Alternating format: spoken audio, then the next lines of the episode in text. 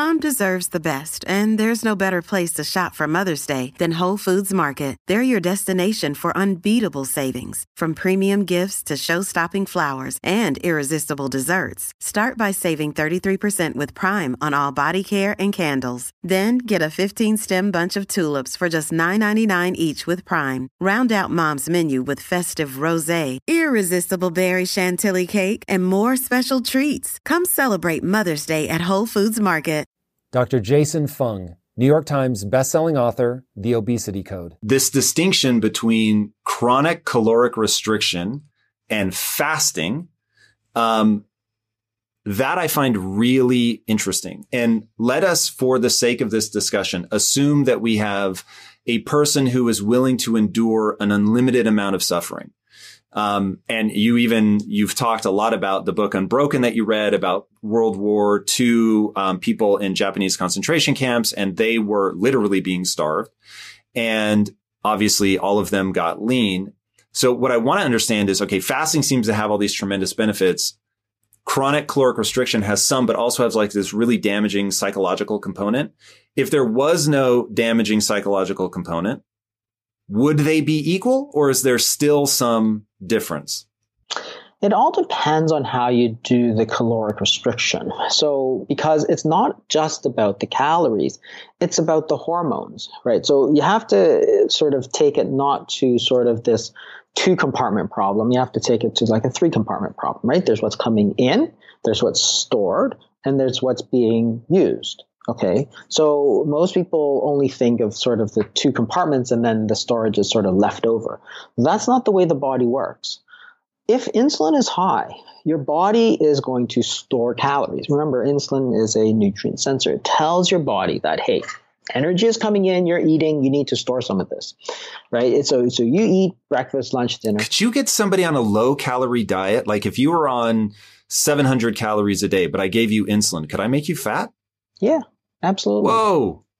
Because think about it this way: if you have insulin, your body, uh, and so if you think about it physiologically, if you have insulin, your body goes into a storage mode because it's a hormone. Insulin is a hormone. It tells your body food is coming in. And even if you don't give food, if you just give insulin, you're going to switch your body into this mode where it thinks that food is coming in. So it's going to store energy. So imagine that, for example, you are a coal, you know, a coal uh, plant, right? The power plant. You get 2,000 tons of coal coming in and you burn 2000 tons of coal. That's fine. But you have a storage compartment too. So if you're you know if you do a thought experiment say say you have 2000 tons of coal coming in but you divert the whole thing over to uh, or a thousand uh, tons of coal into storage well you only have a thousand left. So you're going to feel tired and cold and hungry and you're going to get fat at the same time right? That's what's going to happen. But it's because of the way that you've diverted off the energy. So think about it from a human body standpoint.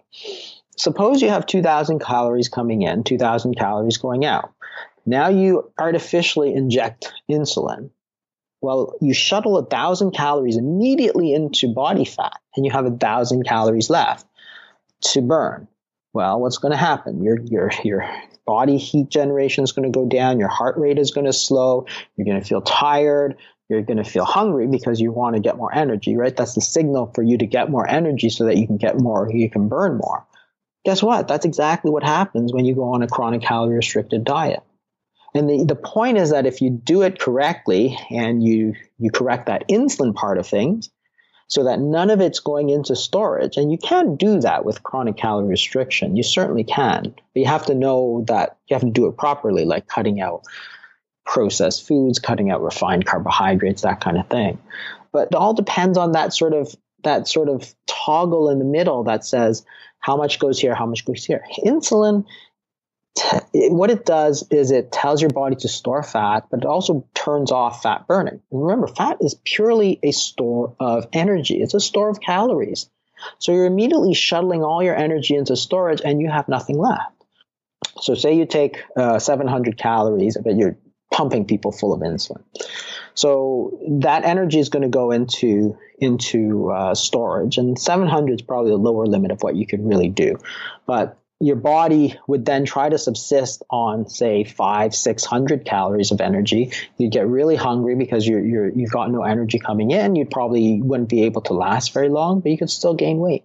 There was a great experiment a few years ago where they actually took the type 2 diabetics and they gave them a lot of insulin. So they went from zero uh, units a day to 100 units a day over a span of six months which is a lot. And they dropped the number of calories that they ate by 300 Okay, so they're taking insulin, but they're eating less, 700, uh, 300 calories a day less. So over the span of six months, on average, that group gained 20 pounds.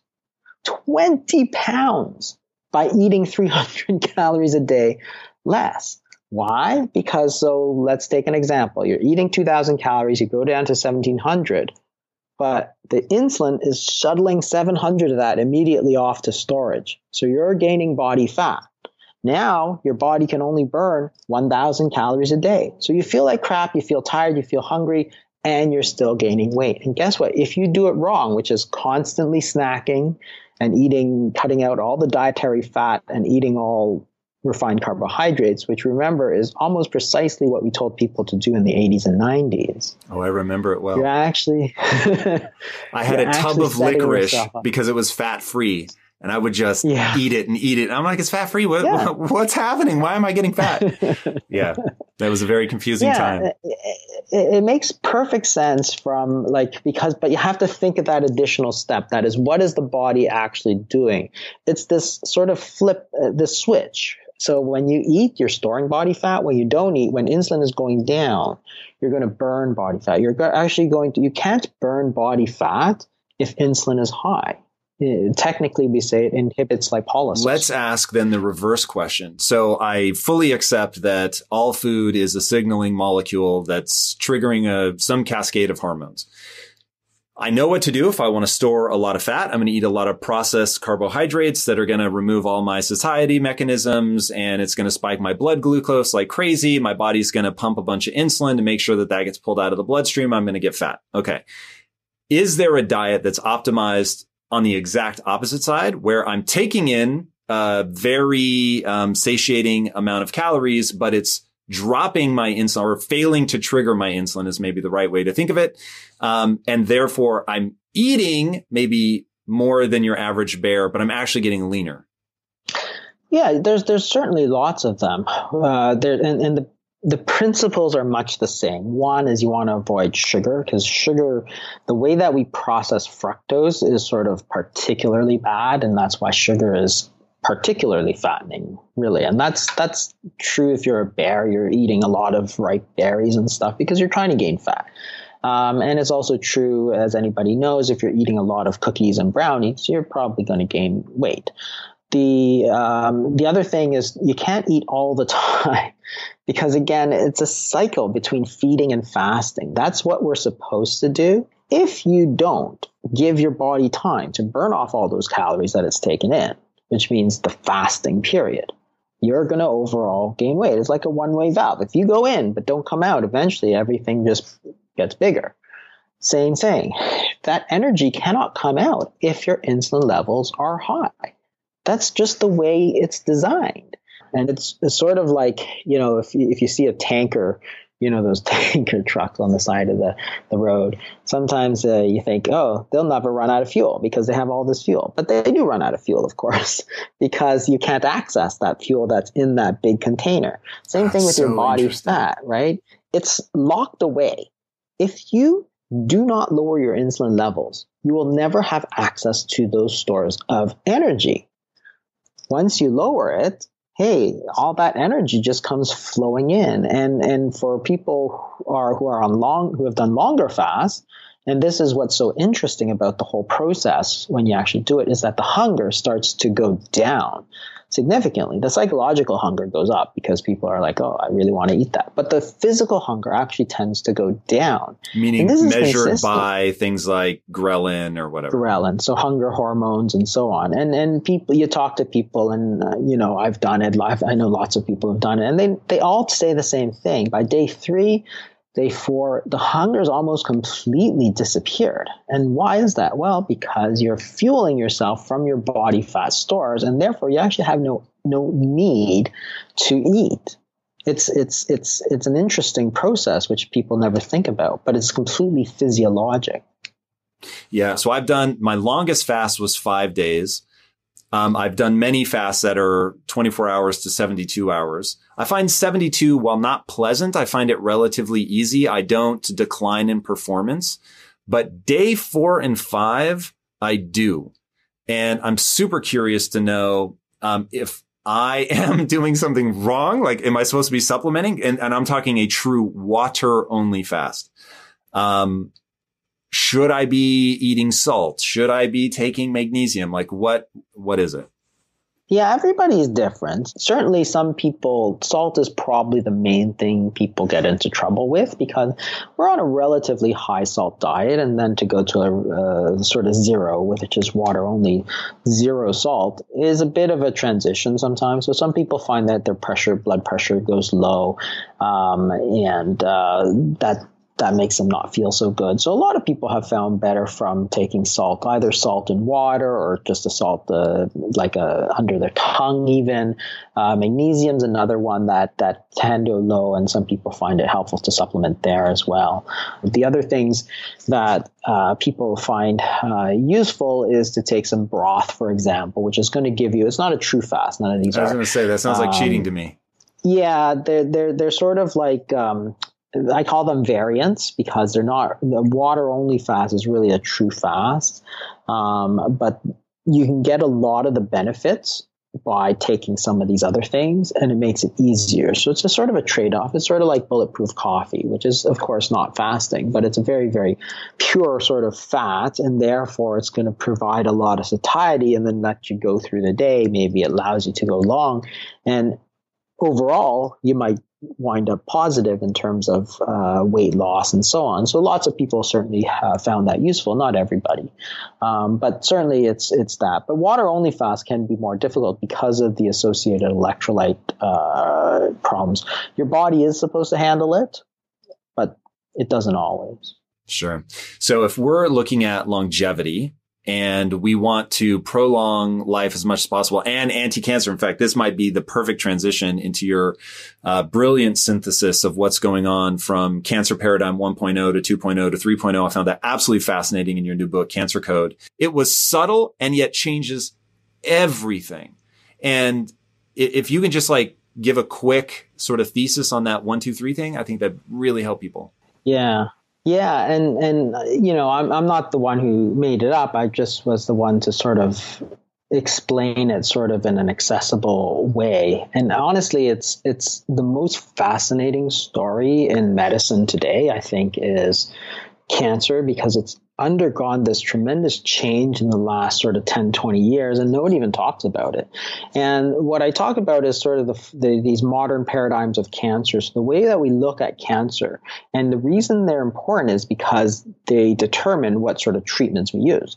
So the first sort of modern paradigm of cancer is sort of this cancer is a cell that grows too much. So you have breast cancer, for example, you have a breast cell. Now, something happens to that normal breast cell. Okay, so it starts off as a normal cell, but somehow mutates into this breast cancer cell or this lung cancer cell.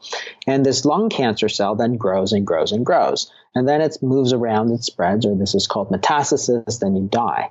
So the first paradigm is hey, this is a cell that grows too much. So therefore, our treatments are actually ways to kill cells. And that's the sort of core of modern oncology is to cut it out, which is surgery. You can burn it with radiation or you can poison it with chemotherapy.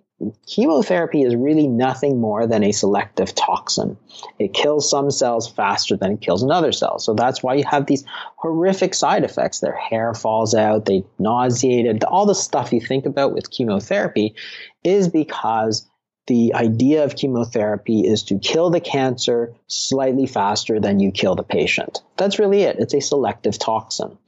But that's the paradigm. And it makes sense from that, you know, because if it's, if it's growing too much, then kill it. That's basically it.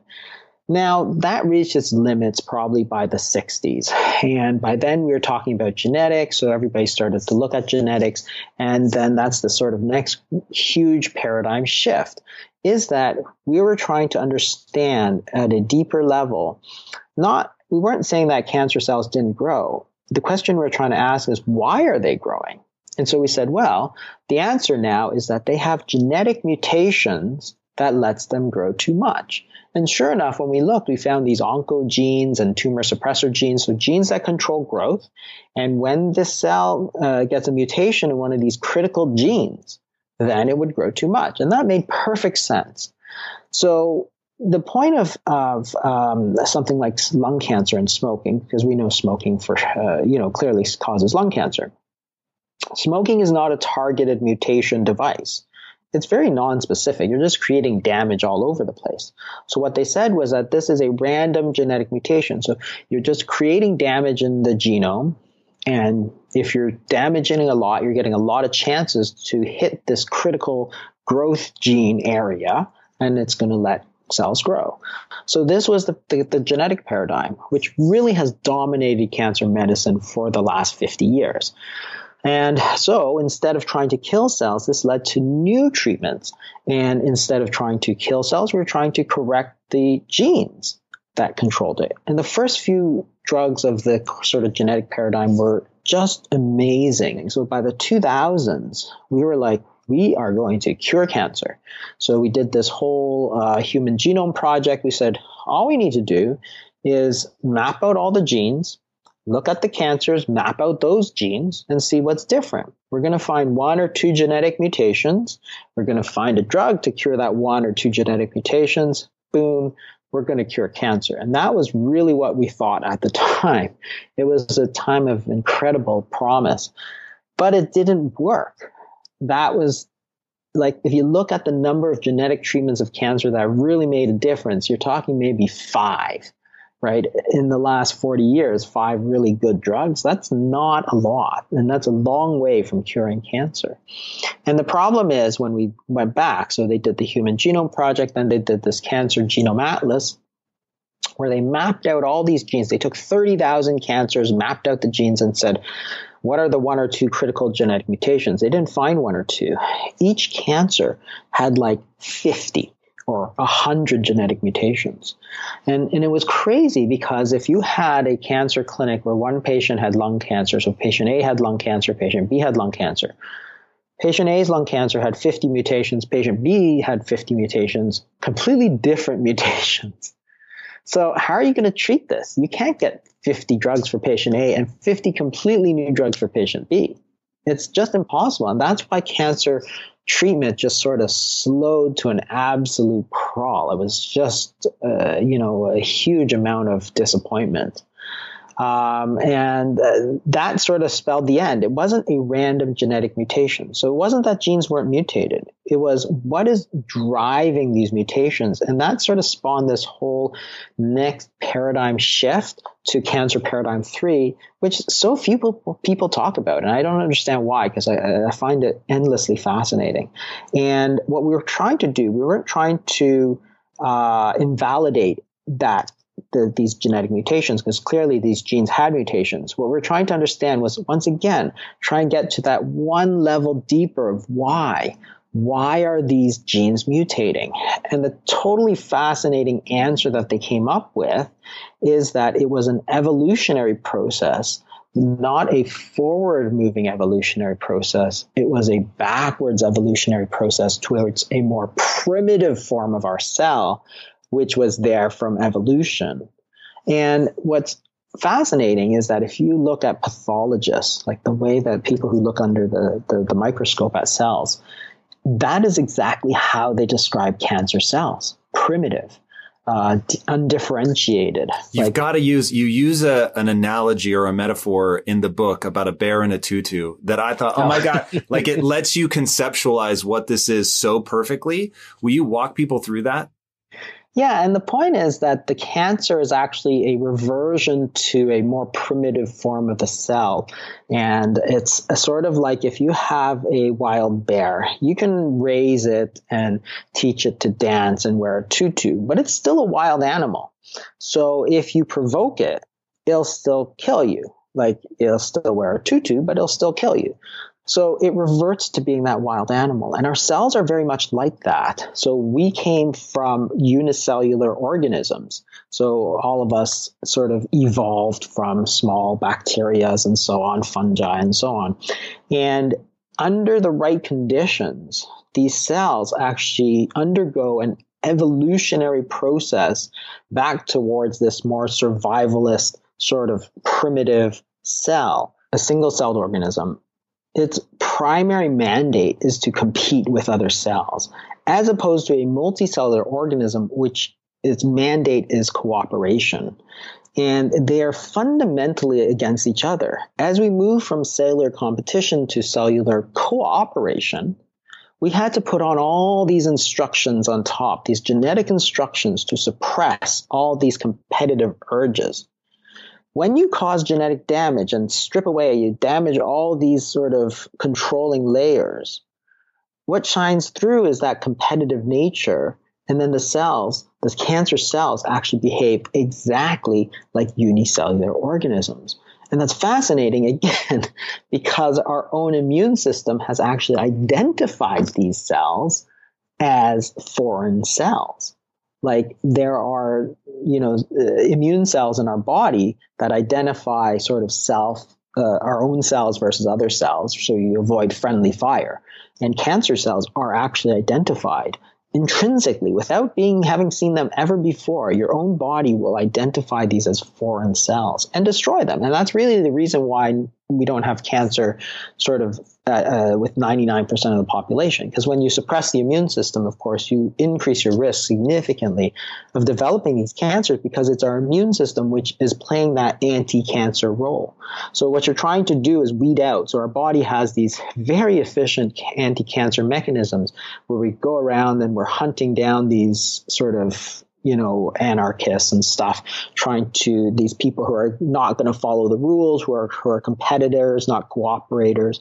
We try and hunt those down and we kill them so that we stay cancer free. It's only at the end of you know, only with time uh, when stuff falls through, or with chronic damage, such as with lung uh, lung cancer, for example, with smoking, that that you're, you're damaging the genome and those controlling organisms and allowing it to shine through, which is called an atavism, which explains a huge amount. Like that, this theory just explains so much about cancer because if, if you think about say let's take lung cancer again so you have 50 mutations uh, in patient A, 50 different mutations in cancer in, in patient B, but their lung cancers look exactly the same under the microscope.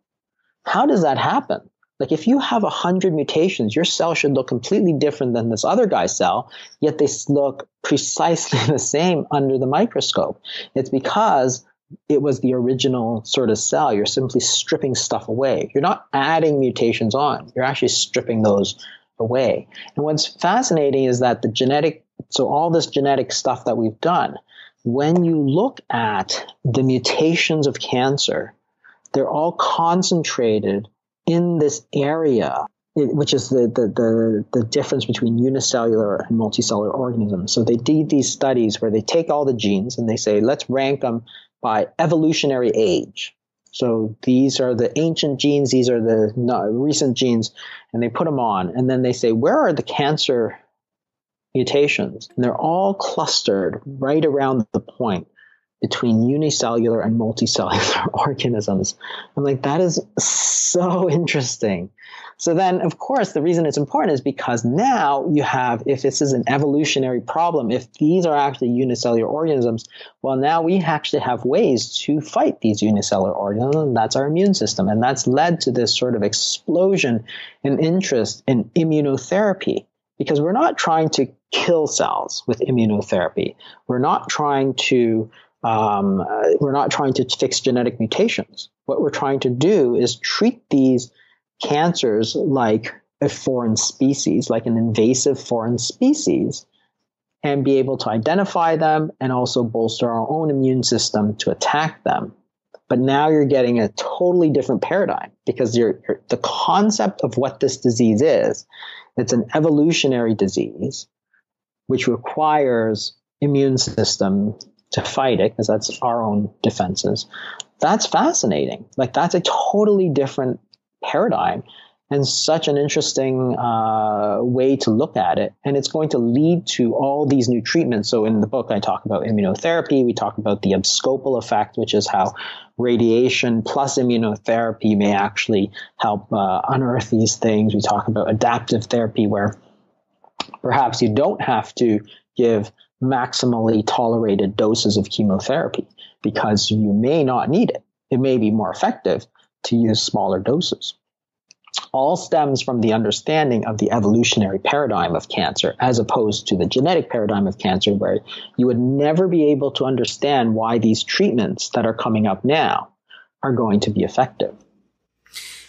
Man this this is really feels and you talk about sort of the hope this brings in the book and it really does feel hopeful uh, you know because if you've pursued something to a dead end it's like until you have another path to go down it's a pretty ugly place to be one of the things that you outline in the book that I thought was really enlightening is what it is exactly. The you talk about the seed in the soil. So what is it about our modern life that creates this soil that stresses the cell just enough that it is like sort of in scramble mode of, whoa, I have to, I'm constantly looking for this new mutation or stack of mutations that's going to allow me some path through this cigarette smoke, this dietary problem, this whatever. Um, if you can walk people through what we've sort of done to the soil, and please, if you can mention the when you talked about the bomb in, in Hiroshima and Nagasaki, how they were expecting a certain cancer rate, but they didn't get it, and why that yeah. is. I thought that so interesting. Yeah, I thought I thought so too. Uh, thanks. Um, this concept is that you need both genetics as well as the environment. Like both are important. I'm not saying one is more important, but you have to have a seed, which is obviously all the genetic material that you need to become a plant, for example. But you have to plant it in the right soil. So you take a seed, you put it in the desert, it doesn't grow. You put a seed, put it in proper soil, and give it water, it grows.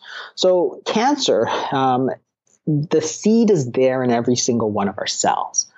In not just us, but every animal practically that we know has that seed of cancer because cancer, of course, is our sort of genetic uh, ancestor. That that was the unicellular organism from way, way, way back. So Be that, selfish. that that yeah, exactly, the selfish sort of unicellular organism. But that seed of cancer is there. Luckily, if we prevent it from growing by using the proper soil, we can actually prevent it. And you, you look at these things that cause, um, you know, cause cancer. They're called carcinogens. Uh, it turns out our diet is one of the biggest ones. So other than tobacco smoke, diet is sort of way up there. And when you look at carcinogens, they, there's a specific sort of uh, thing. They have to be chronic and they have to be sort of sublethally damaging, which is the point about Hiroshima. That is, radiation we know causes cancer, for sure.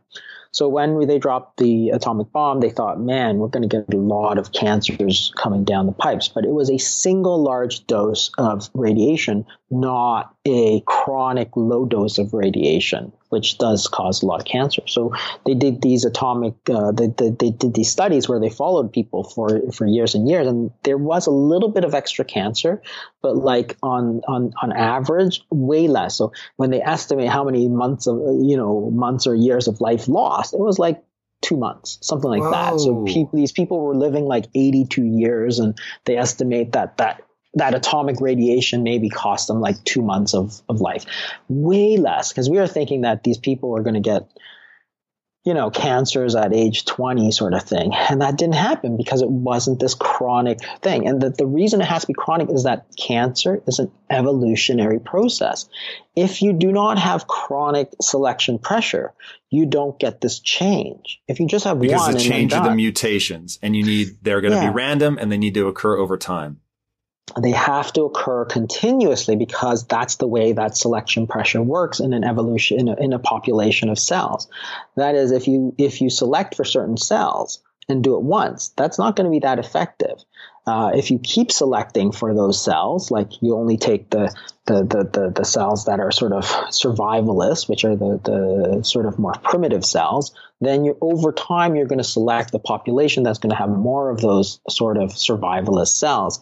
If you have a single event, there's no further selection pressure. That is, uh, if you look at you know, if you look at um, evolution of species, it's the same thing. You can't simply have one event. It has to be a continuous selection pressure that produces that change. And that's why it has to be a chronic thing. So tobacco smoking, for example, you look at viruses.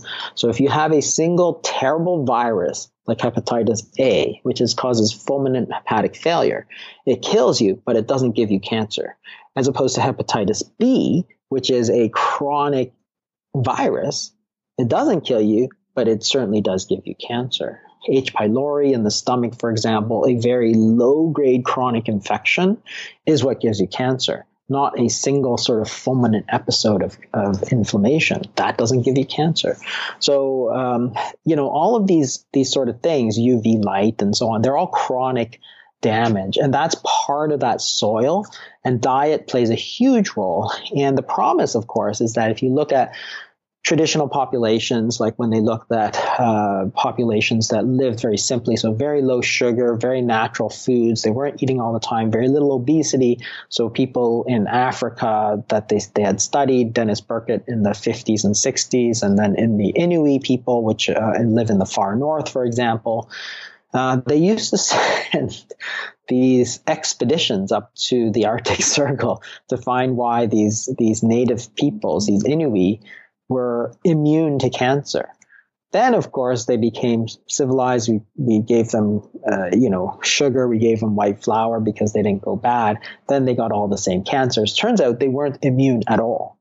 It was their environment. It was the soil that was so important. But the promise is that if you can fix that soil, that means you could actually overcome the genetics.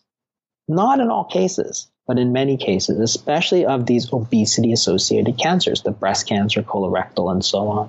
And that's the sort of really important thing and the sort of take home message for a lot of people is that the diet actually plays a massive role. And by understanding it, perhaps you can reduce your risk of cancer. And that's where fasting as a way to control your weight, as a way to control type 2 diabetes, which is a risk factor, as a, um, those are going to lower the risk factor for obesity, which is a big risk factor for those obesity associated cancers.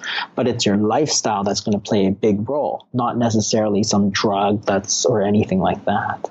So it's all in your own hands. It's amazing.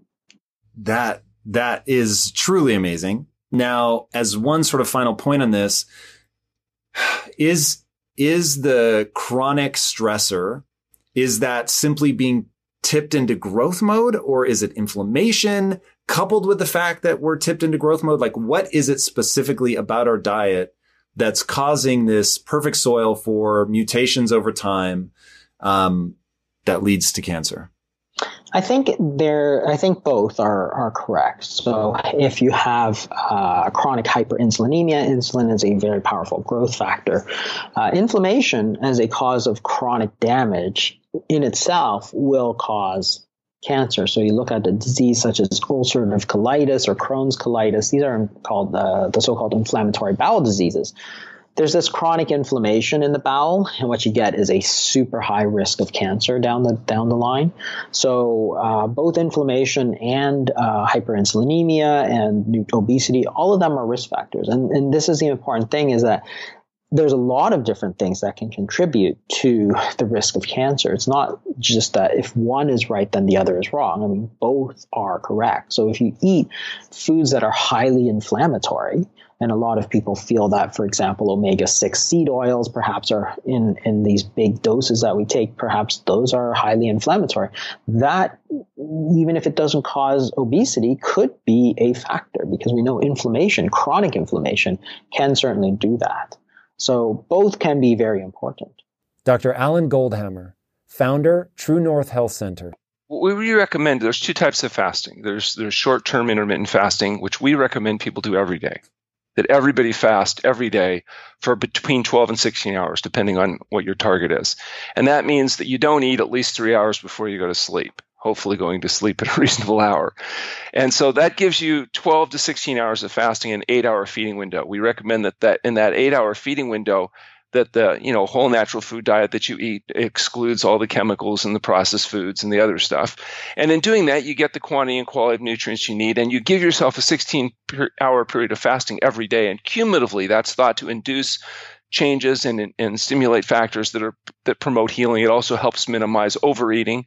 And so, you know, the net effect of that intermittent fasting, which virtually everybody can do safely on their own, is something we recommend. And then periodically, we recommend people take a longer period of time to do water only fasting. In our clinic, we fast people from five to 40 days. Whoa. And so typically fasts are two, three, four weeks of time. That needs to be done in a medical. Is that only for people that are obese? No, no, not at all. In fact, most of our patients, uh, it's high blood pressure, diabetes, autoimmune diseases, lymphoma, uh, and we have also healthy people that are just coming in for a shorter period of time, like a week, the reason we talk about supervision in that regard is number one, not everybody's a good candidate for fasting. Some people should not be fasting. Give me some Anybody bad candidates. Well, if people have, for example, creatinine levels over 2.0, their kidney function is inadequate, putting them on a fast could shut their kidneys down, result in kidney failure and death. Um, if they have sorry, cardiac, why? I've never heard that, but why would your kidney shut because down? Because when you go on a fast, you re- massively mobilize a detoxification response, and the kidneys can only process so much material. And if you overload the kidneys, you end up with a um, a kidney failure situation. And that's, you know, you've heard recently there's been people that have tried dry fasting. And dry fasting particularly puts a heavy load on the kidney. And there was a death associated with one of its proponents. Just because, you know, you have to have a solute in order for the kidneys to function. You have to have a way of getting the material that's mobilized out of the system. Why and does fasting have, trigger detoxification? Well, if you think about it, when you're going on a fast, there's nothing for the body to do except mobilize its reserves. And in water fasting, particularly in a resting state, those reserves are predominantly fat. In fact, we've done a study recently at the True North Health Center where we've used a DEXA scanner with uh, software that allows us to do whole body composition. We've determined not only is mostly fat mobilized during water only fasting, but specifically and preferentially visceral fat.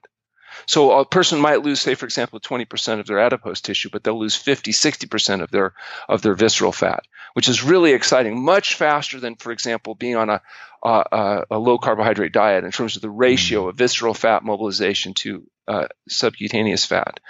And in that fat contains a lot of fat soluble materials, and it's where a lot of toxins are stored. When those fats are mobilized, you get a increasing load. PCBs, dioxin, pesticide residues, et cetera, all these fat soluble nutrients are rapidly mobilized, processed, and eliminated. But you need to have the capacity to actually eliminate materials, and most of those materials are eliminated in the urine that's the blood being mm-hmm. processed by the kidneys. And if you do a fat biopsy on any person, you'll find hundreds of different chemicals in various concentrations. And if you track back, how did those chemicals get in the body? Where did they come from? Obviously, if people take drugs or they smoke and they drink alcohol and they uh, eat foods from the environment that are polluted, that's a potential source. But about 90%, according to some researchers, got there from one behavior, and that's eating animal foods animals biologically concentrate the toxins from their environment. So a, a, calorie of animal food could have two to a thousand times the concentration of a given chemical compared to, say, a plant based food calorie. And so the consumption of large amounts of animal food uh, potentially expose people to proportionally higher ratios of these materials. And it's also why people on very high animal food diets often have a much more difficult time adapting to the fasting state initially because there's just literally more to process and eliminate. But it does. And so that's particularly, I might mention, true of refined animal products, just like refined plant products have particular problems. So I think we need to be clear that it's actually these highly processed foods of any kind that seem to be the biggest sources of concentration uh, of, of chemicals. It's not necessarily the brown rice that's the main problem. It might be the rice syrup, or it's the products that the highly concentrated products that result in the, in the largest concentrations of uh, materials, un, desirable materials. When you fast, though, the body rapidly mobilizes these materials. If you fast and exercise, though, once you've depleted your glycogen stores after, say, 24, 48 hours, the only way the body would get the needed glucose to maintain muscle activity or excess brain activity would be through gluconeogenesis. You'd have to break down proteins in order to get that. So what happens is if you fast and exercise, you actually lose more weight, but more of it's lean tissue. If you fast and rest, you you mobilize predominantly fat and specifically and preferentially visceral fat. So, in addition to making sure a person's a good candidate for fasting with a history, exam, and lab, we also need to make sure they rest during fasting. Now, there's modified fasting where you take a certain amount of calories, therefore you have more glucose available. You're able to you know minimize gluconeogenesis. That's a different process. Water only fasting, though, needs to be done resting if you're going to maximize detox, preserve lean tissue, and maximize fat loss. And that we've been able to prove now. In a, we've actually done this, and we've done you know before, during, after fasting, six week follow ups. We've got the data, and so we can put a lot of the old wives' tales to rest. That paper will be published um, uh, later this year, and and I think that'll really make people aware of just why this rest, which is so counterintuitive to people trying to maximize weight loss, is important with fasting. And, you know, if the goal is to really detoxify, the best way to do it is prep properly before fasting. Really important. People that try to say quit coffee at the same time they're going on a fast really undermine themselves because the caffeine withdrawal is actually quite difficult. Fasting isn't so difficult. If you prep well, all of a sudden fasting doesn't even look that hard. People go to cooking classes, they're interact, they go down to the dining room, they interact with people, even on these long fasts, two, three, four, five weeks and they're they do fine, but they are resting. And so resting in some ways is a little bit harder, but it's more effective. I say it's harder because you'll detox more, you'll feel worse, mm-hmm. but we don't care how you feel. We care how well you get. So if you feel bad in fasting, doesn't bother me. As long as you get well, you'll totally forgive us. And so next time you fast, you want to make sure you rest during. Now, it doesn't mean you can't do some stretching, you can't do meditation. There's things you can do, but they're more passive. And then you look at how your recovery is post fasting, and you'll find it's really quite fabulous because not only you get rid of the inflammation and the joint pain and some of the chronic injuries, but then you recover quickly and we and we're able to demonstrate that quantitatively now as as lean tissue recovers fat continues to go down after fasting so you're losing fat, you're losing fat, you continue to lose fat, even though you're regaining, quote, weight, because glycogen, water, fiber, and muscle come back after fasting. Fat does not. What's interesting is you have two pounds of glycogen. So you know you're going to get that two pound back. You've got fiber that has to go back in the gut. Unless you're eating an all meat diet, then there is no fiber. Uh, and there's also um, hydration. There's a physiological dehydration with fasting. Now that's more when you're exercising you dehydrate more. So it looks like you're losing more weight, but all you're doing is dehydrating. Why are you dehydrating so if you're drinking water? It doesn't matter if you're drinking water. If it's you hold it in the cells, there's a physiological adaptation to fasting where there's a natural dehydration state. It's probably part of the conservation mechanism. There's a lot of weird things that happen, very counterintuitive during fasting.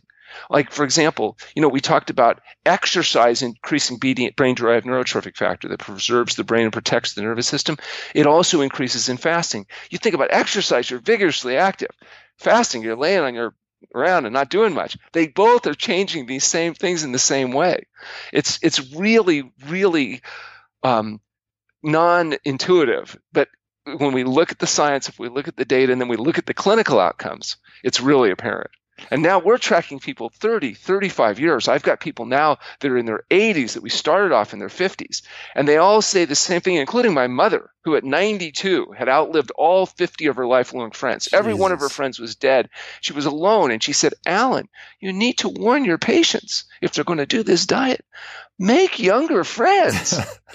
so I'm telling people starting right now, make younger friends. So when you're older, and you're still around, you know, they'll you'll have people to interact with. That I mean, you know, still heartbreaking, but good problem to have. So talk to me about the longer duration fast. So I know that the longest fast is like 280 days or I mean just something absolutely absurd. So I knew that it was physiologically possible, but I imagined it was more proportional to the amount of body fat that you have. But like somebody with a normal BMI, um, maybe we'll peg them at something like 15% body fat. How long can they fast? Water only. Right. So an a 155 pound, 70 kilogram male, okay, could go 70 days. Whoa. The problem is once you get through fasting, you enter a process called starvation. And now once you enter starvation, there's a relatively short period of time and then you die. We don't do that because it would really be bad for our outcome data. So we're very careful to avoid that. We've had 20,000 people walk in, 20,000 people walk out. We are experts at not letting people enter into starvation. The other thing with fasting, while we're talking about risks, is the refeeding period. If you have a long period of fasting and you refeed inappropriately, you can get a condition called refeeding syndrome, which can be fatal. It's a very serious problem Whoa. where electrolyte balances and all kinds of stuff can occur. We've never seen that because we have a very specific refeeding protocol that's followed. Mm. And we refeed for a period of no less than half the length of the fast in a controlled setting. So it is it is important. You can also get a condition called post-fasting edema. When you get off all the greasy, salty, processed crap that people are living on, and you do a fast, all that gets flushed out of the body. If you then expose a person to very high concentrations of sodium, like in commercial soups or something like that, the body will suck that material and fluid up to protect itself from it, and that can result in post-fasting edema. If you do it slowly, you can get back to whatever your normal diet was without that problem, but it has to happen over a period of time. So there's a refeeding period that's important, particularly in this long term fasting. Mm-hmm. You know, in the three day, the five day fast, for most people, that's not going to result in, you know, as much of, a, of an issue. They may get a belly ache if they eat, eat too much food, but they're not going to get the very serious consequences as you can see in very long term fasting. Now, the other concern here is, of course, medications. Some medications you don't want to rapidly discontinue. Uh, anticoagulant medications, steroid medications, antipsychotic medications. The rapid withdrawal of those medications can induce a very serious uh, or life threatening response. Um, some medications you want to get off as soon as possible, uh, but you don't want to be taking those medications during fasting. So medications that might not do you that much damage feeding can be very serious fasting. Even non-steroidal anti-inflammatories and common over-the-counter medications in the fasting state strongly contraindicated. Uh, result in all kinds of downstream consequences. Um, supplementation is, uh, is included. Lots of complications in the fasting state, whereas you wouldn't necessarily see any problem in the feeding state. That's one of the reasons we talk about making sure before a person undertakes a long term fast, they have appropriate history exam and lab. Remember, 99% of patients have no complications uh, with fasting, but 1% can have very serious complications. Important that percentage be identified, monitored, so you don't end up with bad outcomes. Because that's mm-hmm. what gives fasting a bad name is people doing it inappropriately. They continue to work, they get dehydrated, which is one of the main issues with fasting is maintaining adequate hydration. And drinking water itself won't uh, assure that. In fact, drinking too much water can flush your electrolytes out and result in um, water intoxication. So, so if we don't solve the problem drinking water, how do we solve the problem? Right. We solve it by resting maintaining appropriate hydration and allow the natural recycling mechanisms in the body to maintain nutritional status and monitoring people so that we don't get into a depleted state. That's why we're monitoring electrolytes. That's why we do twice daily examinations on patients. So it is a safe and natural adaptation. Remember, fasting is a biological adaptation. You notice everybody Every hmm. human can fast. We have to be able to fast. Every human that couldn't fast died because every time spring came late, there's no way to sustain this bulbous neuronal net, our massively oversized brain, two and a half times the mass of, say, a chimp. Chimps don't fast. You don't feed a chimp in a week or so, they're dead. They, that's why you'll never see chimps wandering away from the tropics. They live with a constant year round supply of food because their brain doesn't change to burning uh, ketones. Your brain is a bi-fuel brain. It changes completely. The normal per- burn fuel is glucose. And that's your main burner of glucose is your brain. That's the biggest thing.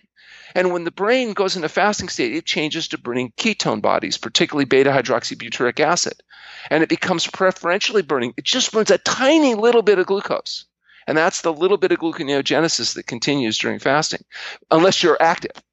Then, of course, your muscles burn glucose, and now you really start breaking muscle down. Mm. So, um, the brain, being a bi-fuel brain, had to be that way because otherwise, humans, when spring came late, because we burned so much glucose in our brain, we wouldn't have been able to make it. And this is the mechanism by which fasting mimicking diets and keto diets play. Because if you go on a very high fat diet or a high fat, high protein diet, which some people do, and you don't eat carbohydrates, this fasting mechanism kicks in. So your brain changes over to burning ketones, you go into ketosis, and it has a hunger blunting effect. Mm. When you're in a ketotic state, you don't feel hunger. And as a consequence, that helps people that are trying to do short term weight loss. The problem is what's good for short term weight loss isn't necessarily the same thing that's best for long term health stability. So in our clinic, we're not a weight loss clinic. We're not looking to maximize gross weight on the scale over a short period of time. We're interested in fat loss and improving health. So we're looking at what does it take not only to live a long life, everybody wants to live their full potential, but more importantly, how do you avoid debility? How do you avoid spending the last 9.6 years in debility, 16 years in poor health that the average person is doing? How do you avoid finding yourself unable to talk or move, lying in some nursing home bed, waiting for people to change your diaper for the last years or decades of your life? How do you increase healthy life expectancy? Not just life expectancy the years you live fully functional. How do you ensure a good death? That means you live your life to your full potential. One day you go to sleep, you don't wake up because you reached your genetic potential, and not become a debilitated uh, individual for years and decades, where we spend most of our money ineffectively trying to manage illnesses that were caused by poor diet and lifestyle choices. Mm. That's what we're using fasting to do is try to help healthy life expectancy, and then a whole plant food SOS free diet to sustain it. If you want a fighting chance against the competition, you need to be using the best technology and platforms in the world like Shopify. For whatever and wherever you want to sell, from launching to going international, Shopify is the global commerce platform that will help you grow at every stage of your business. Shopify is your all in one platform to quickly and efficiently take your business to the next level. Now, I love everything about Shopify because it makes it so easy for you to start, run, and grow your business. It didn't used to be this easy. I'm telling you, back in the day, it was a lot harder. I'm so jealous. Shopify powers more than 10% of all US e commerce because businesses that want to grow quickly and efficiently choose Shopify. Sign up for a $1 per month trial period at shopify.com slash impact, all lowercase.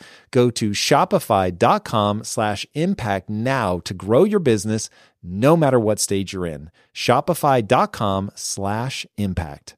If getting your hands dirty and taking good care of your car or cars is a passion of yours, then eBay Motors is here for the ride. Because I'm sure you remember when you first saw the potential in that beauty. And then through some elbow grease, fresh installs, and a whole lot of love, you transformed 100,000 miles and a body full of rust into a drive that's all your own. With over 122 million parts for your number one ride or die, you can make sure your ride stays running smoothly with eBay Motors. Brake kits, LED headlights, exhaust kits, turbochargers, bumpers, whatever your baby needs, eBay Motors has it. And with eBay guaranteed fit, it's guaranteed to fit your ride the first time, every time, or your money back. Plus, at these prices, you're burning rubber, not cash. Keep your ride or die alive at ebaymotors.com. Eligible items only, exclusions apply. Yeah, so and I so, think now now's the time to get into that. So the whole idea of no salt, no sugar, no oil. Um, this was the thing that really pulled me in. So we used to joke my last company was a nutrition company and we used to joke if it tastes good, spit it out. And it was just like, it's so many things that taste good are just absolutely terrible for you. And, right. but you know, that's because people are addicted to the artificial stimulation of these chemicals. We've done a study, a taste adaptation study. We've shown with fasting, your actual uh, ability to detect salt and sugar, your hedonic response to food actually changes and you can taste vegetables that are naturally high in sodium, but most people don't, you know, they, they don't notice it. After fasting, oh my gosh, you think, wow, this is really amazing. And so good food starts to taste good again. And sometimes the stuff you used to like is too spicy, too salty, because mm. your actual palate is, no, it can adapt back. Go back to eating that jerky and stuff. Eventually you'll get back to, you know, craving the salt. But the point is, it's not as hard as people think it's going to be long term because you get to the point you actually would prefer you know the the beans and grains and nuts and seeds and these kind of things. It's not just discipline you know that mm-hmm. drives it except initially.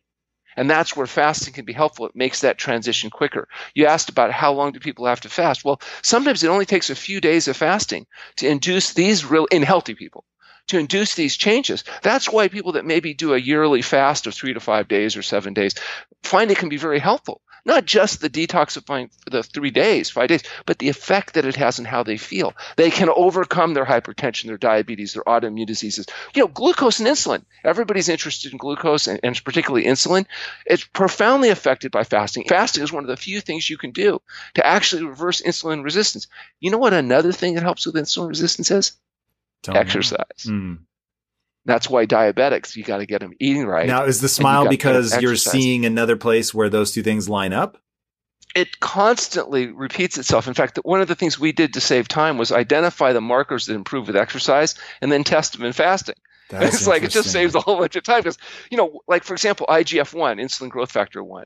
The lower the IGF 1, the longer the animals live. Periodic fasting in rats, for example, you can double their lifespan just by doing periodic fasting. By Of what intermittent fasting. duration? Like just 16, Oh, eight? Well, and, and remember, rats are completely different than people. So with rats, you can only fast about four days as their potential, not like humans, which goes 70 days or more. Uh, rats are very short, so it's it's proportionally different time. You don't compare days to days, but the process of doing, say, for example, every other day eating ad libitum will add, you know, significantly to the lifespan of the rat. Why? Well, they measured biomarkers and they found out that insulin growth factor goes down, and that's associated with both fasting and exercise. Another one, um, leptin, which is a the, the lower the leptin levels is associated with reduced inflammation. And now the general theories are that inflammation is largely responsible for all kinds of things, not just the joint pain, but also your heart disease and cancer possibly and kidney issues. And so lower leptin levels seem to be good. Leptin levels go down uh, with fasting. Blood pressure and heart rate, I already told you, largest effect size ever shown treating hypertension in with with fasting. We have very dramatic and consistent results with that. We're doing a study right now with the Mayo Clinic looking at it's a phase one clinical trial of the treatment of high blood pressure using fasting instead of medication. The microbial load, you have what, five pounds of bacteria living in your intestinal tract, a, a, tr- a thousand strains of different bacteria, living creatures eating and pooing inside you right now. And what those bacteria poo in you depends on what you feed them. And so if you feed um, your bacteria soluble fibers, which is their, from our viewpoint, natural food, you get vitamin K and fertilizer. Um, but if you feed them animal based foods, you get completely different byproducts that are associated with increased inflammation. So that's why we want to be careful about how much quantity, particularly animal protein. Um, the inflammation markers, like if you look at IL 6 and TNF and all these different markers they've identified that associate with inflammation, they go down with exercise and fasting. People that exercise regularly, people that fast periodically, have lower levels of these inflammatory markers. But fasting doesn't just reduce things, it also increases things. So there's all kinds of markers now that have been identified going up with fasting. Um, things that improve and reduce inflammation, ghrelin and, and adip, ad, adiponectin. adiponectin. I I've never heard of that. Adiponectin? What is that? yeah, uh, it's it's one of these markers that's associated with insulin sensitivity and, and inflammation. Mm. Um, AMPK downregulates something else called PGC1 alpha, which is associated with increasing mitochondrial biogenesis. So the actual energy producing guys that live in your cells go up with fasting. Now, if we we were going to build out the ultimate fasting protocol, and in fact, what do you do annually? I know you're doing the the narrowed eating window, so maybe a 16-8 or something like that. But when do you do a multi-day fast? Yeah. So I I um I hate fasting. I That makes hate it. Yeah, it's it's awful because you can't exercise, you can't you know play basketball, you can't you have to rest. It's really awful. But it's also very helpful. So I do it every year. I fast for a week. Our basic protocol is in healthy people, you know, that are on healthy diets. Uh, generally have almost no downward symptoms during fasting. They don't have hunger. They don't have terrible healing crises. They don't get a lot of. It's pretty boring, frankly. So we meditate and we relax and we rest and try to do all the right things.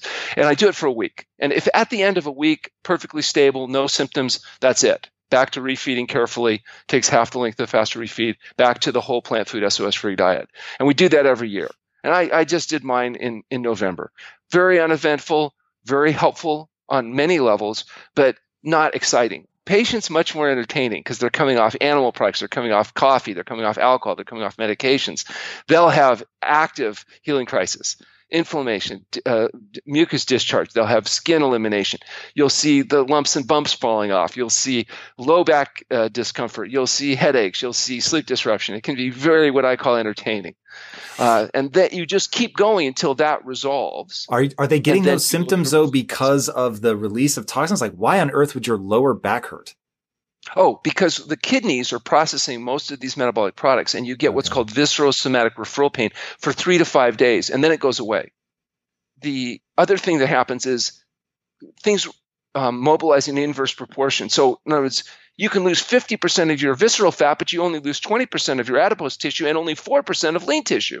And then the lean tissue comes back with refeeding, but the fat doesn't. The fat continues to drop if fact, you're doing the SOS diet, right? So if you well, went yeah, back to your gotta, normal eating, yeah, you have to, you can't go back to greasy, fatty, slimy processed crap. That's not going to work. and I want to talk more about the SOS program. Part of the program is to educate people about how to eat. We do cooking demos, we do lectures, we have a whole Roku channel. We've got, you know, we do all kinds of stuff to what I call brainwash people so that they're prepared to go home and efficiently apply a whole natural foods diet. Uh, get lots of, we particularly like vegetable materials. So both raw and cooked vegetable materials and these starchy, like Hubbard squash and butternut squash and kabocha. We're not talking about uh, you know tater tots and pr- flour products and sugary things and all kinds of artificial processed crap. We're talking about whole foods.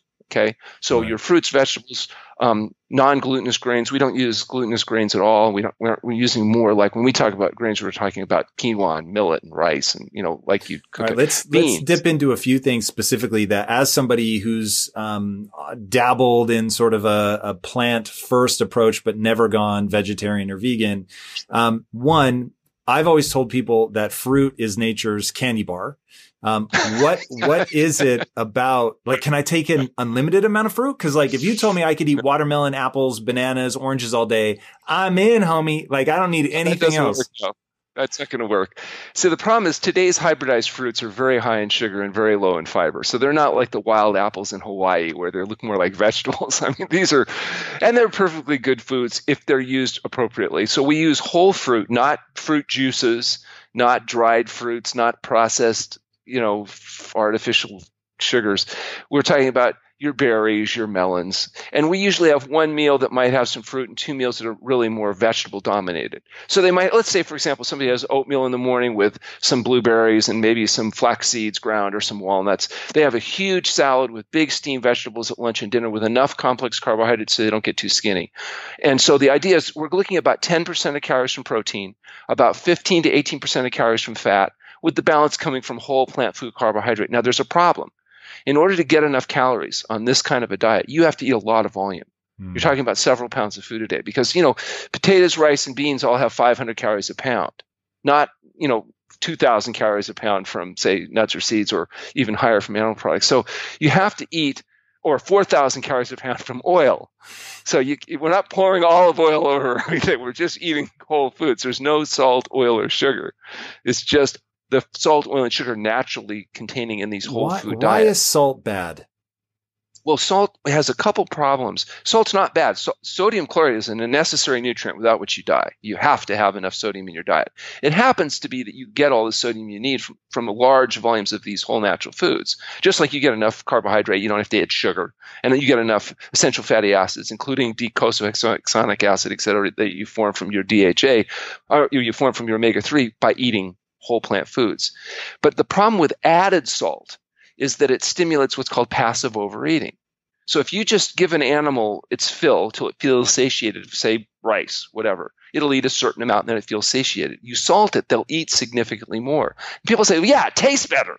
You're eating more because you like it better, but you're eating more because the salt, the, the chemical salt, the sodium chloride in higher concentration stimulates dopamine in the brain, results in increased intake. It affects satiety. And so the problem for people trying to lose weight if they're eating salted foods, usually too, the salted foods are things like flour products that are turned into breads or crackers or cookies that are also hyperconcentrated in calories. But the salt will allow them to eat more. Think about bread. If you take the salt out of bread, it's and and you take out the, the sugar, it's called matzah. Well, you know, it's you know, they have to eat it once a year and, on Passover, and that's it because that's the only time you'll talk. Nobody's running out buying big boxes of matzah as a, a routine because it's flour and water. It doesn't taste good because any highly fractionated food needs salt, oil, and sugar or combinations in order to increase flavor. That's what chefs are, is people that take hyper concentrated foods and add salt, oil, and sugar to it and deliver it to the palate so it stimulates the brain in the most intense way possible. We're saying so get away from all that let's um, your addict analogy i think is very apt and i want people to burn that into their soul that there are some people that can get away with having some of this stuff and it doesn't become a huge problem though. They would almost certainly be better off from a longevity perspective from a feel good perspective if they went to a totally plant-based sos diet. Um, but so for someone like me i don't struggle with my weight. I don't have an addictive personality. I can fast if i want just because i think it's better for me. Um, but i when I think about going to a full plant based diet, sort of uh, forgetting about a pure SOS diet for a second, but one of the things that I already eat that I know that I would eat is an avocado, like literally the avocado, mash it, um, nothing else added to it. I take a raw baby carrot and then I put salt on the avocado. It is fucking delicious. Is it still bad for me though if I am I'm not overweight. I don't have a problem overeating it. Um, it at that point, does salt still have such a problem that I should be cutting it out of my diet, or am I only cutting it out to stop me from passive overeating? Well, I think it's not just passive overeating because salt also is a very powerful preservative, which is why it's used, you know, throughout history. To, before we had refrigeration and stuff, that helped mm. food not go bad, so people to get sick from eating spoiled meats and other foods. And so it is an effective preservative. But when you think about the five pounds of bacteria that live in your gut, it may not be too good an idea to put too much of a preservative into that gut because it will alter the microflora. Part of the reason people on meat based diets have completely different microflora than plant based diets may in part be because of the higher salt intake that's mm-hmm. oftentimes associated with it. Now, let's be clear you know, vegan diets can be total crap. Soda pop, uh, potato chips, and other generic terms for highly processed fractionated foods can all be vegan. You know, mm-hmm. Oreo cookies are vegan. That doesn't make them healthy.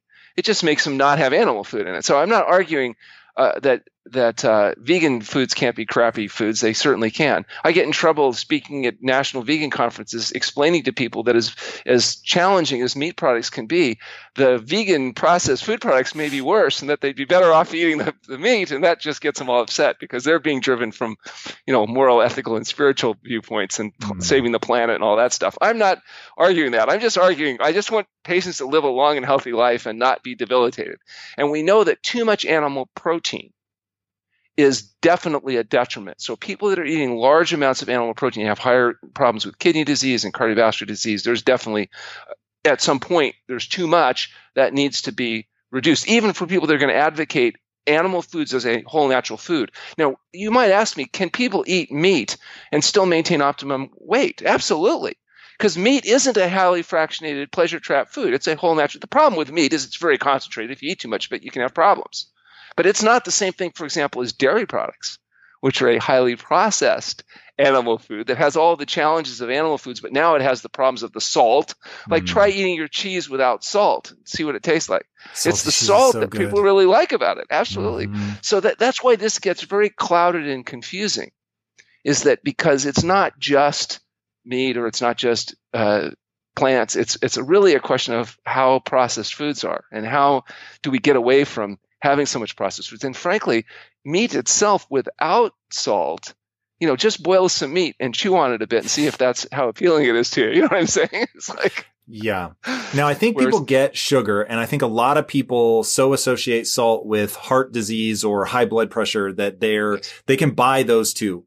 The one that trips me out and that I'm super interested to get your take on is not bad oils, things that everybody considers bad, like, um, you know, uh, vegetable oil, you know, French fries fried in oil, like that kind of thing. But like what olive, olive oil, oil, on a salad, okay. like yes. okay. that's the one I want Absolutely. to talk about. So olive oil ha- is way less bad than the other oils. It's omega nine fatty acid. It has a different ratio of fatty acids. It can be less processed. You know, theoretically, you can squish those olives and extract the oil. Uh, the thing is, it's still nine calories a gram of highly processed fat. that begins to peroxidize as you break it down. So there's still challenges even with olive oil. Now, would you would I agree that olive oil is less bad than the others? Oh, no question. And particularly if it's not heated at high temperature, which is the other problem with fats when you you do fried foods, and I mean that's a whole another cascade of problems. I don't think most people are arguing that that's good though. Most people know that's not, but they're going to want to try to preserve. Well, like McDougall says, John McDougall says that people love good news about their bad habits, and so the arguments are that this is so much less bad that now it makes it good. Well, that's not really true. Less bad just means less bad. It doesn't make it good. You don't need to fractionate or process your oils down. You can get all the essential fats you need by using your avocado or and minimally processing it. Okay, you mush it or you, you chew it up, but you don't have to extract the oil out of the cells and increase its uh, concentration, remove the fiber, remove a lot of the other benefits. Um, the problem with um, too much fat in the diet, though, is that fat is very efficient, uh, and so as a consequence, it's really easy, particularly if you're eating refined oils, to overeat. You know that one tablespoon of olive oil has more calories than the salad. So we, we aren't really, we say, I just drink a put a, a little drip, but it's so rich. We just aren't mm. getting the proportion here. Uh, that pound of salad has 100, 100 calories, whereas, you know, you've got 100, you know, uh, more than 100 calories in that in that dressing serving. So it, it's it's more than you think. And if you really literally just put a few drops on, what you find is you can't taste it. There's no reason for it to even be there. So if I would say have your your avocado and your carrots, just leave leave the salt alone. You don't need the extra mm. uh, added salt that, and you know, then you'll be back to a whole natural food diet that's SOS free. Talk to me about variety because honestly, I could eat avocados, carrots, kale, um, a really small handful of things, a, a banana, maybe an apple, you know, a couple times a week, whatever I get that we can't overdo the, you know, now sort of bastardized fruit. Um, but how much variety do I need to not be malnutritioned on a vegetarian diet? Well, surprisingly small amount, uh, and particularly if it rotates with the season. For example, if you ate just 2,000 calories, we'll just assume for a second that you were the average. You you need more than that, but if you were the average guy, weren't working out, didn't use your brain that much, and you only needed 2,000 calories a day, just which is the RDA average. Um, my guess is you probably burn 3,000 calories a day or more. But at 2,000 calories a day, if you ate um, 2,000 calories of just say brown rice and broccoli, that was it, your entire diet. You would get all the vitamins, minerals, uh, protein, essential amino acids. You get about 80 grams of uh, protein out of that, and uh, you know three cups of rice, uh, uh, four cups of broccoli, they, it would be a boring diet, but you would get everything except B12 that you need. You know, and that is one thing on these plant-based diets. If you really aren't getting the fecal contamination associated with animal foods, you do need to get a source of B12. It only comes from bacteria, and we use recommend 1,000 micrograms of methylcobalamin a day, and that'll meet virtually everybody's needs. So that is an issue. You have to get out in the sun to get enough vitamin D because you're not mm. drinking your vitamin D fortified milk because you have to actually make it in the sun or supplement it if necessary. So, um, fortunately, uh, you can avoid most of the other pills and potions and powders because these large volumes of plant based foods have a high degree of nutrition. And particularly when you emphasize the green vegetable materials, the raw and cooked greens and your broccoli and chard and kale, these are really nutrient rich foods, very low in caloric density. But you do have to eat a lot. And so that's that's one of the downsides. A lot more eating and chewing. The good news is though you have normal microflora to feed your gut, so you're not getting TMA, which becomes TMAO, uh, which is so dominant in the meat uh, gut flora. Um, you're getting uh, all of the micronutrients that you need. You get the fiber, you have satiety, you're getting enough hydration because you get a lot of water content from these water content rich foods in addition to whatever water you're drinking.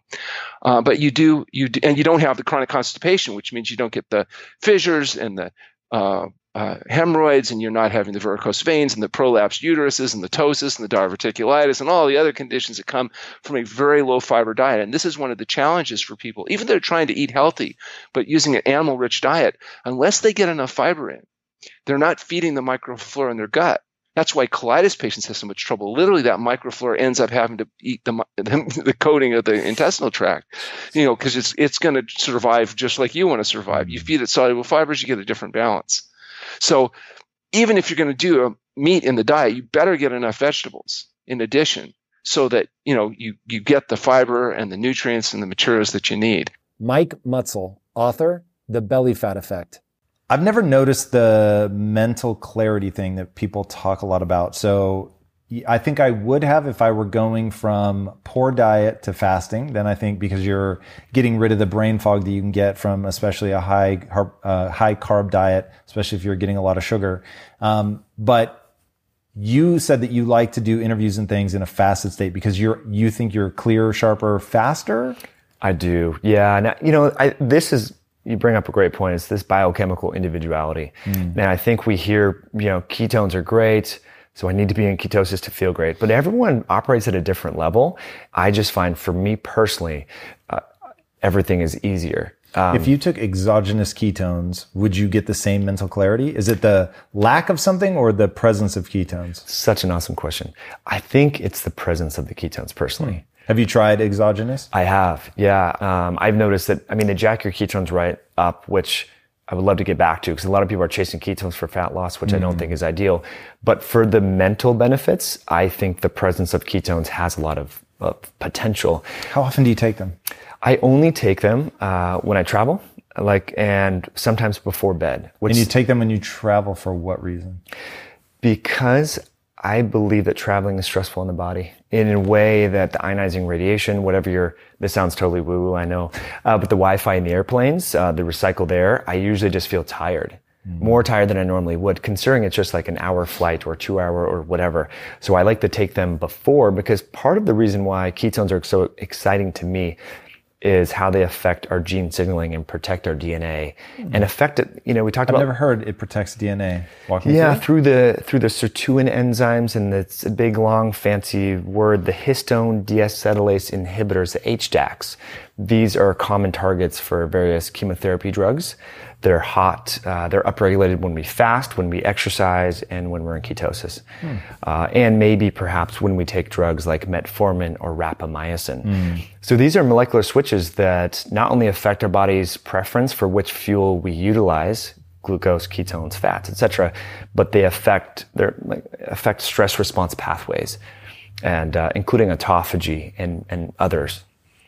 So yeah, if you're traveling, if you're sitting, if you're going to be in a stressful environment, if your occupation, this is a big one for a lot of people working at a hair salon or if they're cleaning homes, for example, cleaning apartment complexes, whatever, exposed to chemicals, I think ketones offer a lot of benefit in that regard because you're helping these stress response pathways. That's so interesting. I've never heard about this before. So um, you're saying if I'm in a diet induced or fast induced um, ketogenic state, am I up? I'm upregulating the things that de-excite that stress pathway, or is it that being in a ketogenic state is sort of a rest and digest parasympathetic place? Yeah, that's a deep, that's a deep question. We could get into it. So a lot of, because it's counterintuitive, because right now, if you look at my stress response hormones, I'm 24, 25 hours into a fast. My adrenaline, my noradrenaline, my cortisol are significantly probably higher compared to if I just was eating a normal day, yep. right? So logic would suggest that fasting is stressful. But what we see, that's the hormonal side of the stress response. And then we have the autonomic kind of central nervous system side of the stress response. What we see is parasympathetic tone and heart rate variability, which is HRV. A lot of people, you, you measure it with your ring that you yep. use, the Oura ring. This is a proxy of our autonomic nervous system, and that increases in, a, in favoring uh, more of resilience. So my heart rate variability is going to go up in a fast. Correct. Interesting. I've never tested that. Yeah, it's, it's a wonderful, I mean, I think that's the best biomarker people should use. And look, if you're brand new to this and you fast, it might decrease transiently, but over time it's going to improve. Mm. So like if I don't eat anything tonight, when I wake up, my heart rate variability over the evening time and first morning will be significantly higher compared to if I had, were to have had two meals per day. Right. And so I think that's a good biomarker. And then, you know, because there's so many people that say, well, it's just about energy balance, calories in, calories out. And there's really intelligent people that speak to that. And I could agree that you can get results doing that. Bodybuilders do that. Define results. Short-term body composition changes maybe at the expense of slowing down your resting metabolic rate. Because if we think about what our resting metabolic rate and meta- metabolism is, adrenaline, noradrenaline, thyroid hormone, and dieting, prolonged calorie restriction tanks that.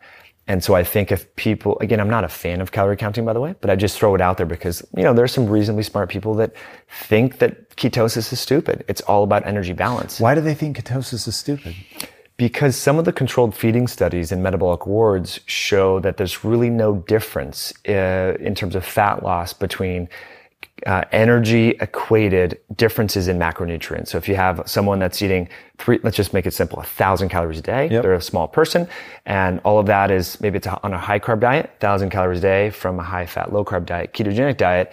In two weeks in a metabolic ward study, maybe there's not much difference in fat loss. So they say, see guys, this, it doesn't matter. It's just energy and energy out. Mm-hmm. And yeah, I'm not really totally concerned about fat loss is the best proxy of health number one. Number two, these are short duration studies. In a controlled environment, people are not living their normal life. Well, let's, this, this is really interesting to me. And I'm in that wonderfully dangerous place of I know enough to get myself into trouble. Um, so let's be nice and inflammatory. Uh, if, if they're just equal, why is ketones stupid or why is ketogenics stupid? Because I still don't get a downside. Me neither. Um, because individuals will say you're eliminating a major food group, carbohydrates and okay. fiber, and they'll say it's restrictive. I think it comes down to trade off and what are your goals? If I'm trying to optimize testosterone, if I'm trying to put on as much muscle as possible, bench press, deadlift, squat, power lift as much as possible, I'm not going to give a crap about the ketogenic diet, right? Because those are short term goals, presumably. But wouldn't you still be really cognizant of what form the calories come in? Because I get the the one thing about the um, a calorie is a calorie that makes me super tense is your cells are made of the food that you take in. Mm. And so let's just take trans fats as an example where the, the, physical structure of the fat molecule is, I'll, I'll call it damaged. It's rigid. So if you're taking rigid fat into your cell membranes, and your cells theoretically become more brittle. Is yeah. that a fair assessment? I agree. So that's where like that all seems to break down. Like I definitively do not have all the answers. In no uncertain terms, I'm ignorant to far more than I'm not ignorant to. I just don't quite understand the veracity with which people say you can completely disregard the constituent parts of the food. I'm not uh, like forget ketogenics, whatever. Mm, sure. I'm not going to bat for keto or against it. I'm just saying it would seem to me that there's more than just the calorimetry reading of a food item that we need to take into consideration. I'm in 100% agreement with you. Eh, not only, you know, are our cells, liver cells, brain cells, etc., made up of the molecules that you mentioned, the macromolecules, micromolecules, etc., but different food and different macromolecules and different nutrients in food affect signaling pathways, gene expression, microbiome composition. So there's a, it's not just, food can't be re- relegated to, you know, carbohydrates, carbs, fats, proteins, DNA, protein, uh, water. Uh, we need to look at these other things. So I, but they don't talk about that. And so I've, I've tried to have an open mind and try to get the perspective of the calorie counting people because these are seemingly logic people, logic, pe- logical people, PhDs or MDs. So I'm like, what is it that I'm missing? And most of the pundits and people promoting this idea will refer to a Dr. Hobbs, I believe is his name, at, a University of Kansas, Kansas State, something in there, where he did a study on himself, an N of one experiment in 2011, I believe. Is this the Twinkie diet? The Twinkie diet. Yeah. And it made a lot of, yeah, everybody's, he. But that, okay, so one, dude, when I say I love your approach, yeah. you you absolutely have to be open minded. And the last thing I want to do is be dogmatic because you just like I'm not interested in being right. I'm interested in having the right answer. Um, this one though, this one feels like a religious argument where it it would seem that the people that say this are interested in being right. Clearly, there's just so much at play.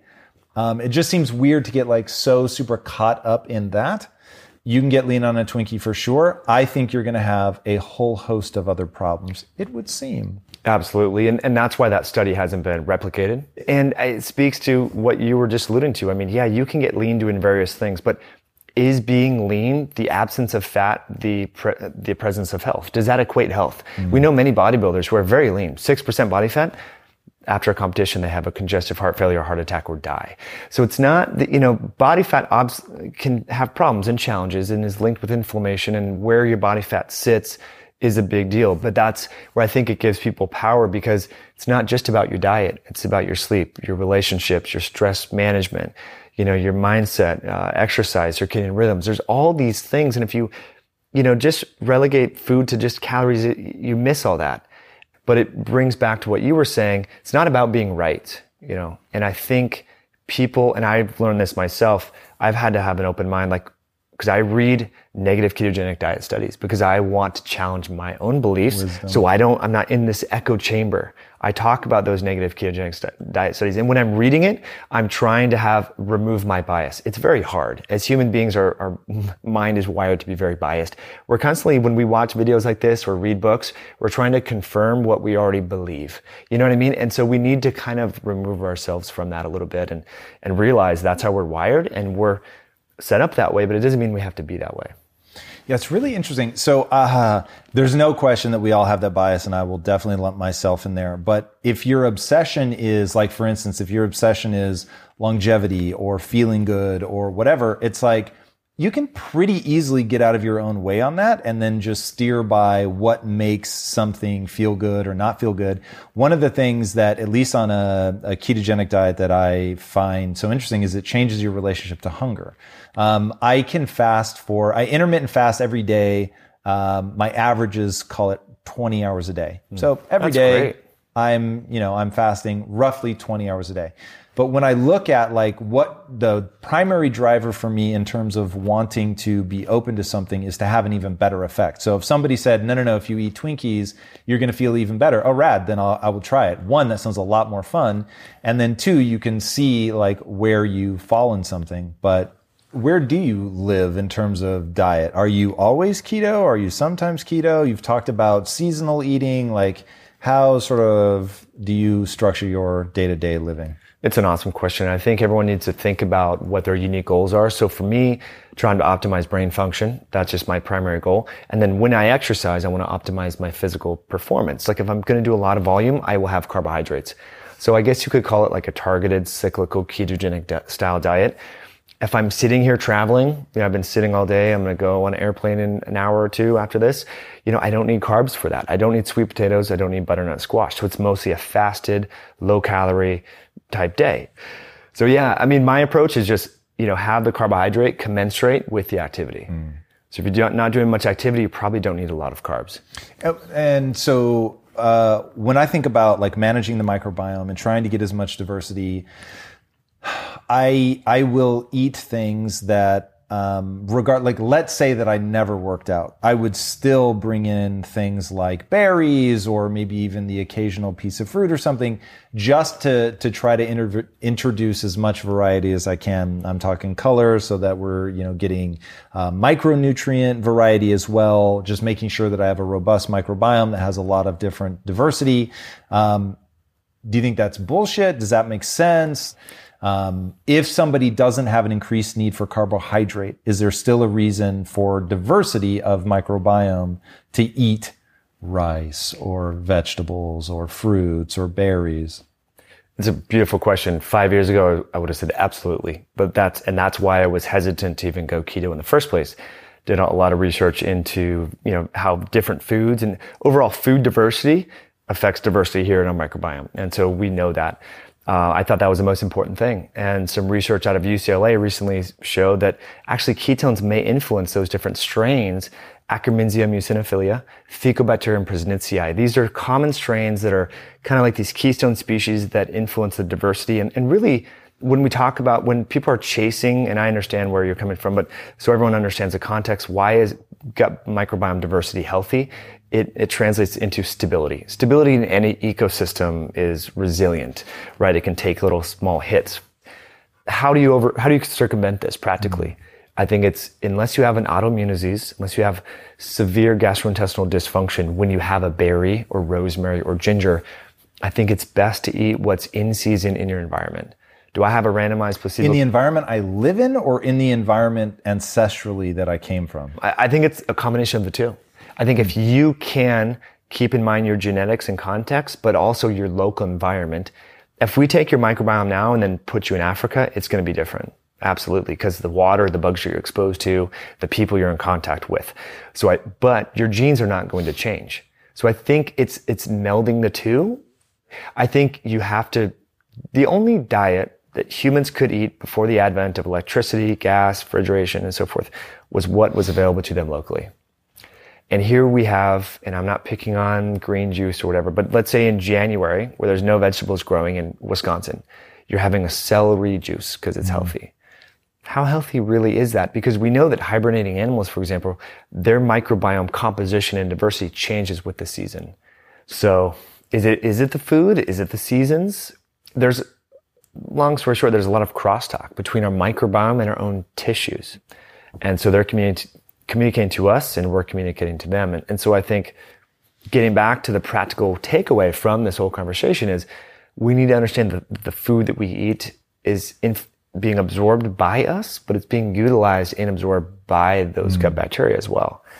And we need to, as many of your guests have talked about, keep that in mind because I think that relationship is, is fairly important and studies show that. And we know that kids that get antibiotics in the first year of life tend to be, have more autoimmune and allergies and even mm. obesity later. And just not being birthed through our mother's vagina as opposed to being delivered C-section, lack of breastfeeding. There's so many different things, but you know, is the dearth or the lack of fiber going to negate the health of the microbiome? Again, five years ago when I said absolutely. Now I'm like, all these people are thriving on meat only diets. Mm. You know, if we think the microbiome imbalances are triggering autoimmunity, yet these people are reversing autoimmunity through a meat only diet. Our bodies come in different shapes and sizes, so doesn't it make sense that our weight loss plans should too? That's the beauty of Noom. They build a personal plan that factors in dietary restrictions, medical issues, and other personal needs so your plan works for you. Noom doesn't restrict or shame when you want to treat yourself. Their flexible program focuses on progress instead of perfection. You don't have to give up carbs or anything. And with their daily lessons, you can learn something new about your food choices every day.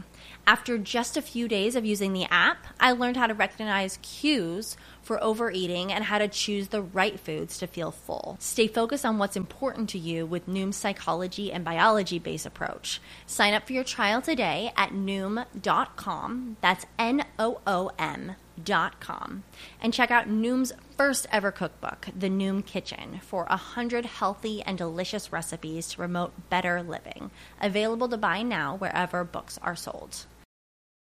If you strive to perform your best in life, bringing your energy and abilities into everything you do, then it only makes sense that you would want to be out on the road with that same power, agility, and performance that everyone expects from you.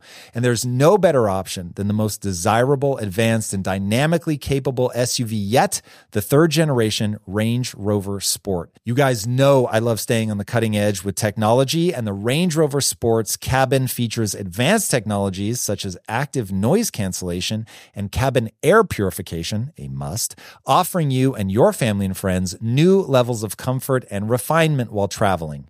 The Range Rover Sport provides an instinctive drive with engaging on road dynamics and redefines sporting luxury for the power, agility, and performance you demand in every area of your life.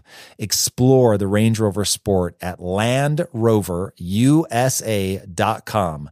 That's LandRoverUSA.com. Yeah, let's talk about that. So, carnivore diet. Yeah. Um, pretty interesting are I hear a lot about people doing beef only, which is interesting. And so when my wife first started having crazy microbiome issues, basically unintentionally, she just was going towards like what makes her feel okay. She gravitated towards a wildly predominantly beef diet. Mm. Are there people that have tried it that are saying, uh, I can't do it with beef, but I can do it with chicken or organ meat or like, is there sort of variety in that or is beef the one that people consider the safest of the carnivore diets? I think that's where people are leaning, at least the conversations that I had. And I'm not an expert in this space. I thought it was the dumbest thing people could do ever because I had my head so wrapped around this whole microbiome story. And I thought, how are you going to get the fiber? How are we going to get the short chain mm. fatty acids? All of this. But then I, I, I, listen to the comments on my YouTube videos. I, I, read direct messages on my Instagram and I'm just blown away. Either these people are lying or they're telling me the truth and I really believe them. Have you tried it? Uh, personally, yeah. So I've been doing it for the past three months, and Now, right now? yeah, not st- super. Beef only? Uh, no, so that's the thing where it's a little bit different. So, so we do we have backyard chickens. So we do eggs, we do turkey eggs, chicken eggs, turkey Is that eggs. considered carnivore? Yeah, I think any animal product is considered carnivore. Okay, interesting. What blood markers are you watching? Um, sleep, sleep scores, heart rate variability, body temperature, blood glucose, and ketones. My, my hemoglobin A1C increased by five tenths of a point. So it went from, priest. which is surprising to me, Yeah. 4.8 to 5.3. But everything else, I mean, iron ferritin increased, which I was probably expecting eating more red meat, things like that. You worried at all about cholesterol? No, because my triglycerides are historically low. Um, That's the only one you worry about. Well, I worry about cholesterol when triglycerides and glucose and liver enzymes are out of whack. So l- your liver tends to take the brunt of metabolic burden first. It's a key metabolic signaling hub. And so if your liver enzymes start to rise, your glucose is rising, your hemoglobin A1C is rising, then and your triglycerides are increased, then I'm I'm more concerned about what's going on with your LDL cholesterol, uh, you know, and your low HDL. But without that context, I'm not totally worried about it. And the thing that people don't really realize is like your body can convert protein via gluconeogenesis to glucose. Um, there's certain cells and tissues, red blood cells, the neuron, various central nervous system cells within our brain that need absolutely need glucose. They can't use fats or ketones. Right. Protein can be back converted, as can liberating stored body fat. The body fat is, you know, you have your triglycerides and on, you know, your triglyceride. On top of that is glycerol. And when you liberate that for free fatty acids to make ketones, that glycerol gets converted to make glucose.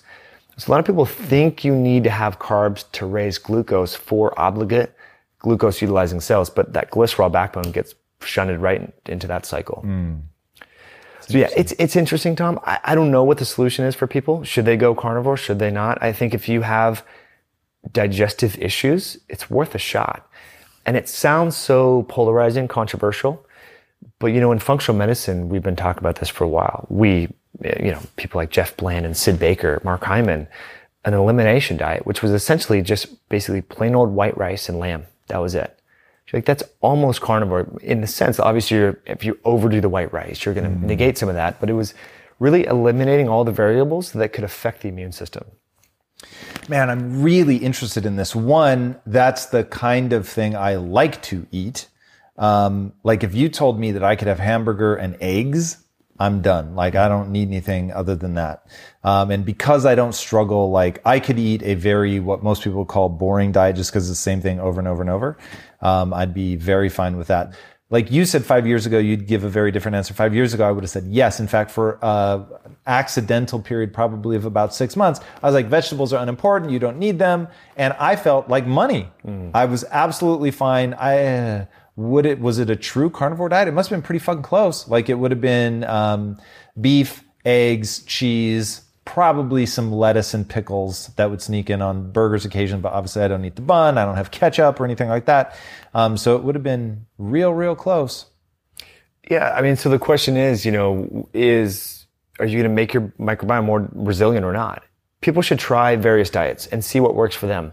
And I think a lot of people get stuck in this regimented thing where, and it can backfire on them too. They're, they're carnivore. So then when berries come in season, when people might watch this towards the end of summer, blueberries are going to be in full swing. Does that mean you totally avoid blueberries? Because there's, I believe, I'm not one of these people that think plants are bad. I think blueberries, the anthocyanidins and the various, you know, antioxidants have a lot of benefit to your microbiome and to your body in general. But then when you start to identify that you're a carnivore, or you're a keto, or you're vegan, you, then you close yourself down a little bit. Mm. So I think in your case, you don't have any major health issues that I'm aware of, you know, that you've talked about. So I would just continue what you're doing, but maybe in the winter, probably the best time to go carnivore. I'm going to say fuck you. And here's, I don't have, I have one health issue and that is I'm dying. So the only real question I care about in every health theory episode I do is how do I live forever? Like if you're steering by how you feel, which is essentially what I do, I just don't know what its impact is on longevity. Um, if a carnivore diet, like if somebody could tell me, no, no, no, a thousand percent, if you do a carnivore diet, you're going to live to 150. I'd be all over the carnivore diet all day, every day. I wouldn't even think about it. I'd never touch another fucking blueberry in my life. Like I would just eat it. Um, but it's, it's that big fucking question mark about longevity that winds me up. Well, let me pose this question to you. How could a diet be negatively affecting your longevity if it makes you feel better, if it mm-hmm. makes your sleep better, if it improves your heart rate variability, if it makes you stronger, if it makes you recover better? How could it neg- slow down your longevity? I mean, or affect longevity in a negative way? I don't know. Maybe I'm not thinking about this through properly, but it doesn't make sense to me. Hmm. That's interesting. This shit is so interesting, man. Like, yeah, look, I, I love the experimentation. I love the open mind, really be looking for new things.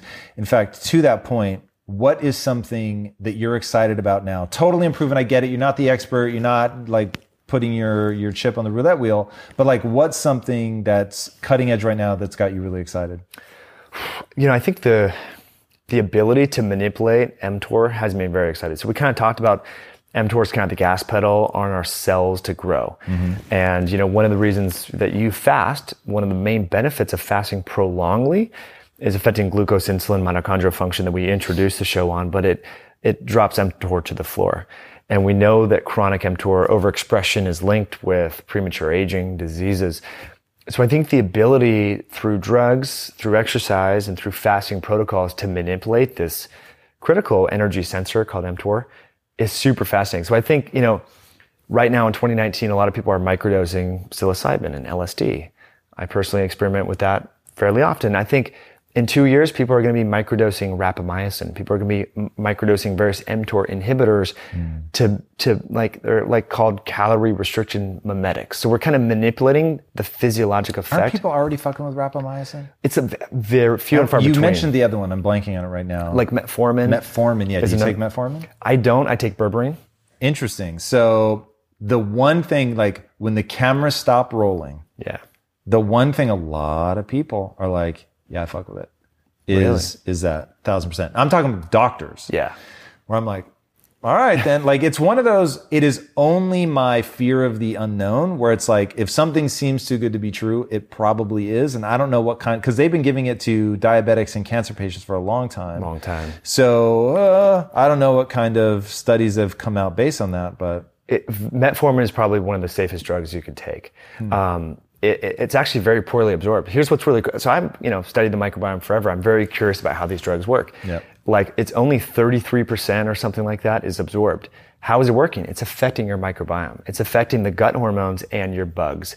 So very safe. The only thing you might need to add more of would be B12 and folate because it purportedly does affect methylation and or absorption but that's a very safe drug. I, I I'm not I wouldn't be ashamed to take say that I take it. I don't. I take berberine, so I do that 500 milligrams of berberine hydrochloride three days a same thing, meant to slow mTOR. Yeah, well, it, it affects AM. I don't want to get complex into the biochemistry, but you have kind of a, a yin yang. You have mTOR's growth, AMPK is breakdown. Okay, you know one's neither good nor bad; they just are. Uh, berberine and metformin increase AMPK. AMPK is a switch, just like mTOR is a switch. They're different knobs. So it's breaking down what? Crap inside our cells. Okay, so this is a little bit like autophagy. AMPK and mTOR are the key cellular switches that ultimately guide autophagy and govern whether or not we're going to tear down, break down, you know, aberrant proteins, uh, dysfunctional proteins, aggregated proteins, dysfunctional organelles. We kind of talked about how our cells are like little homes inside our appliances. Those appliances become dysfunctional, and that's where autophagy, self-digest, comes in. And so you have a bad furnace, autophagy in, will help to clear that. A bad furnace in your cell would be a, a mitochondria, Golgi apparatus, endoplasmic reticulum. There's all these different compartments. It's even speculated that the ability to break down fat and glycogen, store glucose, is autophagy mediated.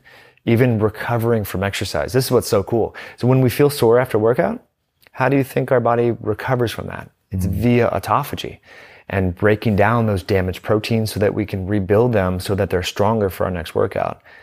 So I like to throw that in there because when people hear autophagy, they think fasting, hmm. but that's just one knob on the autophagy wheel.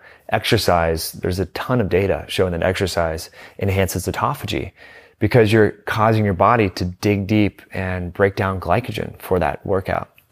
Yeah, that makes sense. All right, I'm going to put you to the test for a second. So, hiding behind the screen, door number one, is somebody, I'm not going to tell you anything about them. I'm not going to tell you if they're a man or woman, overweight, ripped, whatever. Um, but you have to tell them how to eat for longevity and feeling good. How should they eat? I would say, Sally or Joe, look, I don't know what your health issues are. I don't know what you're experiencing, but we're going to get you off anything that comes in a, a box, bag, or a can. So no eh? processed food. no processed food. I want you to go to a farmer that's within a 50 mile radius of you. Ask them what you can buy that's in season and, and buy the animal products that you feel comfortable consuming. I don't really care so much as what you eat and how much. I want you eating at the same time every day, whatever that is. So influencing the circadian rhythm.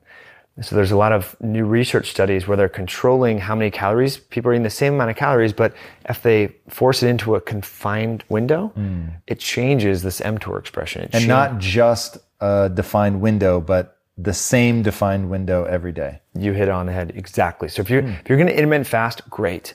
Then eat from say you know noon to six or two to eight. It doesn't matter, but just try to be consistent. Just like we should try to go to bed at the same time and wake up at the same time. You know, we hear a lot about toxic blue light. Well, when we eat and food in general affects our circadian biology. We have molecular clocks in our gut, in our muscle, in our brain, in our pancreas, everywhere. Food entrains that clock too. That's really interesting. I haven't heard that before. Um, is there a number of hours before going to bed that somebody should be cognizant of having their last meal? So eating earlier is generally better. So you don't, and it's tough to be social too, because here we are talking about food, but relationships are so key. And you know, you know, when you go out to dinner, sometimes you're out to 10 or 11, eating late. I generally advise people to kind of cut things off by 7 p.m., which can be tough for whatever, you know. If the person didn't have any concerns about a social life, what would be the ideal window? I mean, me personally, I would say 10 to 4, 10 a.m. to 4. And it's controversial to talk about this because a lot of people are skipping breakfast and lunch and just having dinner. If that's working for you, keep doing it. I don't ever want someone to change what's working for them just um, upon research that I tell them. But there's some research from University of, I believe it's Arkansas, one in Alabama as well, that they're looking at ETF, which is early time restricted feeding. So if we look at this umbrella of intermittent fasting, within that are different protocols. Alternate day fasting, the 5-2, 16-8, where you're fasting like you fast for 24, basically. Yeah. 20 hours a day. Within that is this time restricted feeding bubble and they are having subjects eat earlier in the day. So they started eating at eight and cutting off at two. And that was it. And what they showed is there was a dramatic increase in autophagy just by doing that. Hmm. Changes in hormones, changes in glucose, insulin. But we always think, well, if autophagy is good, more is better. But if we think in overweight people, their fat cells have higher levels of autophagy occurring. It's a compensatory mechanism. Because if you were to, it sounds weird, but if you were to biopsy someone who's morbidly obese and you look at their fat tissue, there's a lot of necrosis and like literally tissues are dying. There's a lot of immune cells. So if you didn't know anything about autophagy and you looked at adipocytes in obesity, you would think autophagy is bad because it's upregulated. Right. And so I just want people to understand in certain cancers utilize autophagy upregulation to avert the immune system to help it. So it's interesting. So it's not this clear some it's good or bad. It's contextualized and tissue specific. Hmm. And sometimes more is not better. So that a lot of people are doing, hey, I did a 24 hour fast. Why, let's just roll it out to 96 hours, 72 hours. Well, what are your goals? Why are you doing this? Sometimes more is not better. Kellyanne Petrucci, New York Times bestselling author, The Bone Broth Diet. I want to live forever. That's the real truth.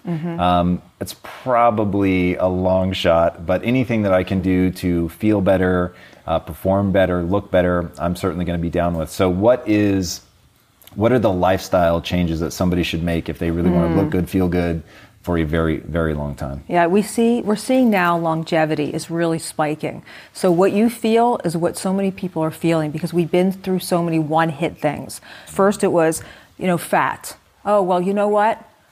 We don't want eating, eating fat. We're going to have you on all these other kind of fats. We're going to have you on vegetable and canola and sunflower and safflower. And we find out that these are so inflammatory, but that by the time you put them in your cart, they're already rancid. That's interesting. I never hear people talk about that. So explain what is so problematic about those on the shelf. It's very particular. simple. It's very simple. The containers in which they're held, hmm. they are clear, a lot of them, and light gets through, oxidizes the oil, and it becomes literally rancid. Hmm. And rancid oils mean inflammation. So when we're talking about aging, anti-aging, all of that, that's one of the premier easy things, the, the basic premise of the choices that we can make is the oils that we use. We're going to go on to coconut oils, different kind of oils, healthier oils. Time magazine had on their cover, eat your butter. So we keep going through these corrections and we did the same thing with sugars. Oh, sweeteners. We can't we can't do regular sugar. It's not good for us. So let's do the pink, yellow and blue packets. Then it's stop. Let's not do that. Let's go on to these type of sugars. Let's go on to more monk fruit, stevia, things like that. Another mid course correction. Same thing, meat and potatoes. Let's go from meat and potatoes. Let's go from that to all meat. Oh, well, that's not working. Let's go to all juice. Well, that's not working. Let's go to more paleo. Well, that's not perfect. Let's go to paleo ish. Okay, well, let's go to keto. That's almost right. Now, what about keto 2.0 or kind of keto? And What is kind of keto? well, kind of keto is taking the basic principles of keto. And basically, with keto, the problem is that people aren't getting enough fiber because of the carbohydrate allowance, which is about you know, 5% of the, the diet is, is carbohydrates. That's not enough for people to be able to explore carbohydrates in the way that they should. So they become constipated and irritable. They're the two things that we see with people who stay on keto for a long period of time. Hmm. So I stayed on keto for nine months. Mm-hmm. Um, it was awesome. I felt wonderful. My relationship with food completely changed. Mm-hmm. that's key. But I didn't at all. Um, I didn't have constipation or anything. I didn't have any trouble. My bowel movements were Mm-hmm. money. But I did notice um, my muscle mass was going down. I just felt softer. I was trying to keep my carbs essentially at zero. Yeah. Um, and I go back and forth. I'm, I'm saying all of this because I go back and forth on fiber and its importance. So right now, I get fiber because I do. Um, I have some vegetable matter. I have some nuts, but I probably get seventy percent of my calories from red meat, just to really trigger people. Um, Doesn't trigger me because but- for some people it works. I started telling you about these course, mid-course corrections Yep. because I start, I've seen everything in nutrition, and I can sit here and tell you honestly, for the first time, I'm seeing some really positive things in nutrition. We're starting to get it right. When you understand ancestral medicine, ancest- ancestral nutrition, Right. we really do work better with some foods. And then there's also environment that you have to consider, and that's the environment that you put yourself in and you stay in because that has different effects on the body and how you digest, how you metabolize, mm. all of that. But there are foods that tend to work best with our body. And that's when I went into a whole dive and started really exploring these foods. I thought, why doesn't anyone know this? You know, that's why I wrote nine books. Why doesn't anyone know this? Why doesn't anyone know that these foods really do juice us up? So, what I loved about paleo is it broke down each food category and it said, hey, listen, if you want proteins, these are the best proteins. Red meats work really well for some people.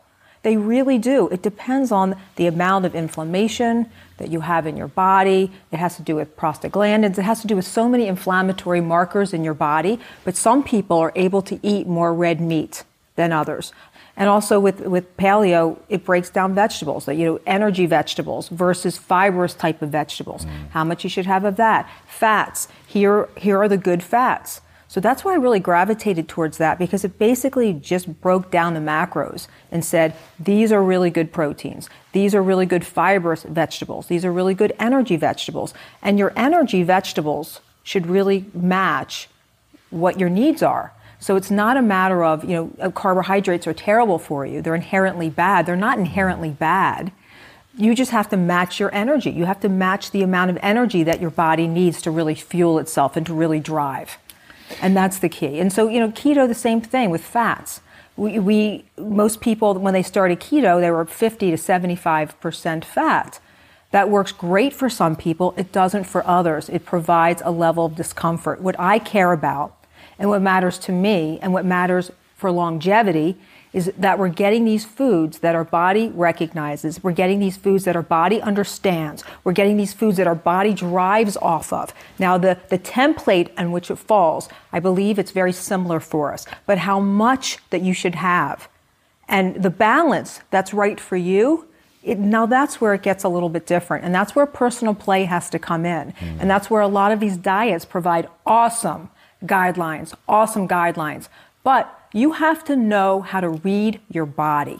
Okay, so before we go into the individual stuff, um, you gave a great high level overview. Now let's dive in. So, getting back to the initial question of what is the the ideal for somebody that wants to uh-huh. extend their um, high level performance. Mm-hmm. Uh, what is the sort of perfect diet? I get that that the truth is you have to try it for yourself, and that there's massive amounts of variability. There but it'd be great to just pick that sort of middle person right in the bell curve smack in the middle. Mm-hmm. Um, what is there? What are actual things that they should be getting at the grocery store? Yep. So the highest quality that you can afford. That's okay, number whole one. food.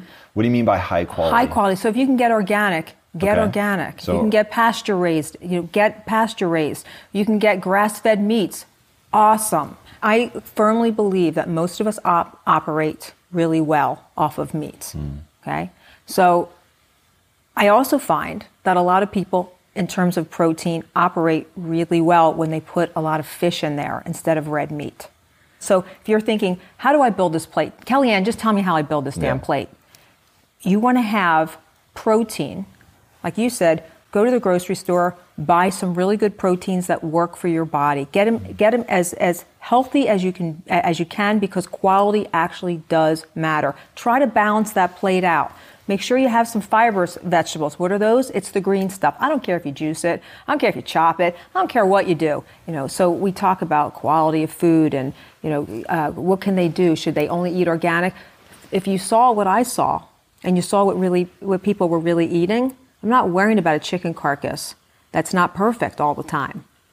If you can get people to eat in balance, get as best quality as you can, get in balance, and, and it makes such a such a big difference. All right, so I want to really pinpoint this notion of balance. So when you say balance, you're talking uh, protein, fat, carbohydrate, like yeah. So what? so yeah, because a lot of it's very off kilter. Some people work operate fantastic on 50% fat, and then other people can operate on 25%. It depends.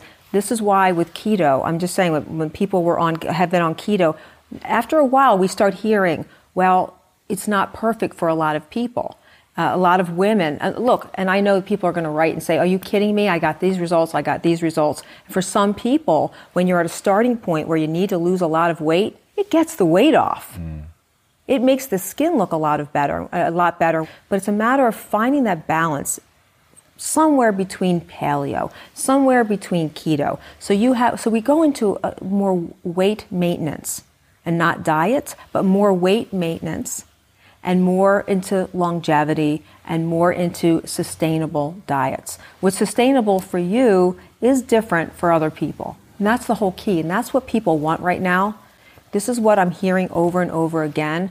They want to they want to look at things and approach things very different. People are looking at things for the first time, I think, more spiritually, more spiritually in their food. And that's why we're talking so much about plant-based everything now it has to do with spirituality. People are feeling good on plant based foods. And that's why the keto ish or the keto 2.0, they're adding more plants, they're adding more opportunity for people to eat more vegetables and things. Is keto becoming a buzzword though? So I was fat phobic for a very long time and I had massive inflammation as a result. I wasn't mm-hmm. eating carbs, but I was eating protein. Probably 85% of my calories I got from protein. Um, I was trying to keep carbs as close to zero as possible, trying to keep fat as close to zero as possible. I basically lived in rabbit starvation, absolutely atrocious for the joints. It got me lean as hell. I looked fucking awesome, but I did not mm-hmm. feel great. Uh, so I finally um, I encountered Dom D'Agostino, Peter Attia. They're yeah. like, look, you need to be consuming fat. They started talking about ketogenics, and when they were talking about it, it was all about you take a blood test and there are either ketones in your bloodstream or there are not. So if you were going to define keto 2.0, so if keto 1.0 were defined by ketones in your bloodstream, what's keto 2.0? It's mid fat and fiber. That's and how I want you to say look. mid fat, so that's you, quantity of fat. Mm-hmm. so you still think fat before carbs. However, it's different now because there's the, the, the ratio has now changed where you can have more carbohydrates. So just think about it like that.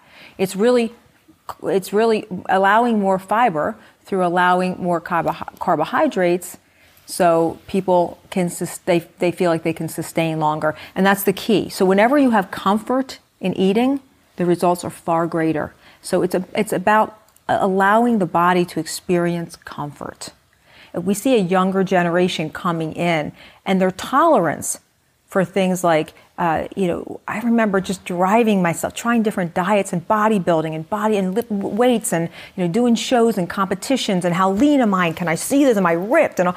it's very different now. So now what they want to see is they want to, they want to have more peace. They want to feel more fulfilled. It's much more about loving themselves. We're starting to really change all of that, that pain gain thing. And we're going more towards, you know, let's feel better all the way around. Let's feel better. Let's have joy. Let's feel better. Somehow, this word joy has captured people, mm. and they actually want to experience more joy and not as much of the grind. It's interesting, and that certainly brings up stress. Mm. So, uh, what's the role of stress when we think about longevity?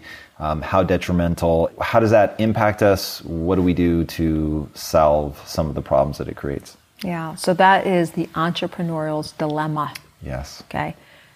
And that's funny because when we start achieving greatness and more greatness and we start really achieving all of these things, sometimes life doesn't get easier on our bodies and, and we really start experiencing more stress than we did before and we have to figure out how to manage it because I can tell you, stress will take you down every time. Everyone has stress in their life and somehow and that's what i realized in talking with all these people that everyone has some kind of stress and stress damages cells and so I know that you went through a really stressful period that uh, manifested in losing consciousness on a flight, which is uh, sounds uh, terrifying. Yes. What have you done to rebuild from that? Mm. Like, what are you doing now to de-stress? Is it about joy? Is it about uh, meditation, forest bathing? Like, what are the things that you're actually doing that are somewhat prescriptive that people could follow if they're trying to to bring their stress down? For me, I think a lot of my stress had to do with uh, not having boundaries. I was boundary deficient. I was boundary deficient in so many areas of my life. I look back, and even when I look back, if I look at pictures or selfies, it's like, how did you not see that coming? You looked burnt out. You were burnt out.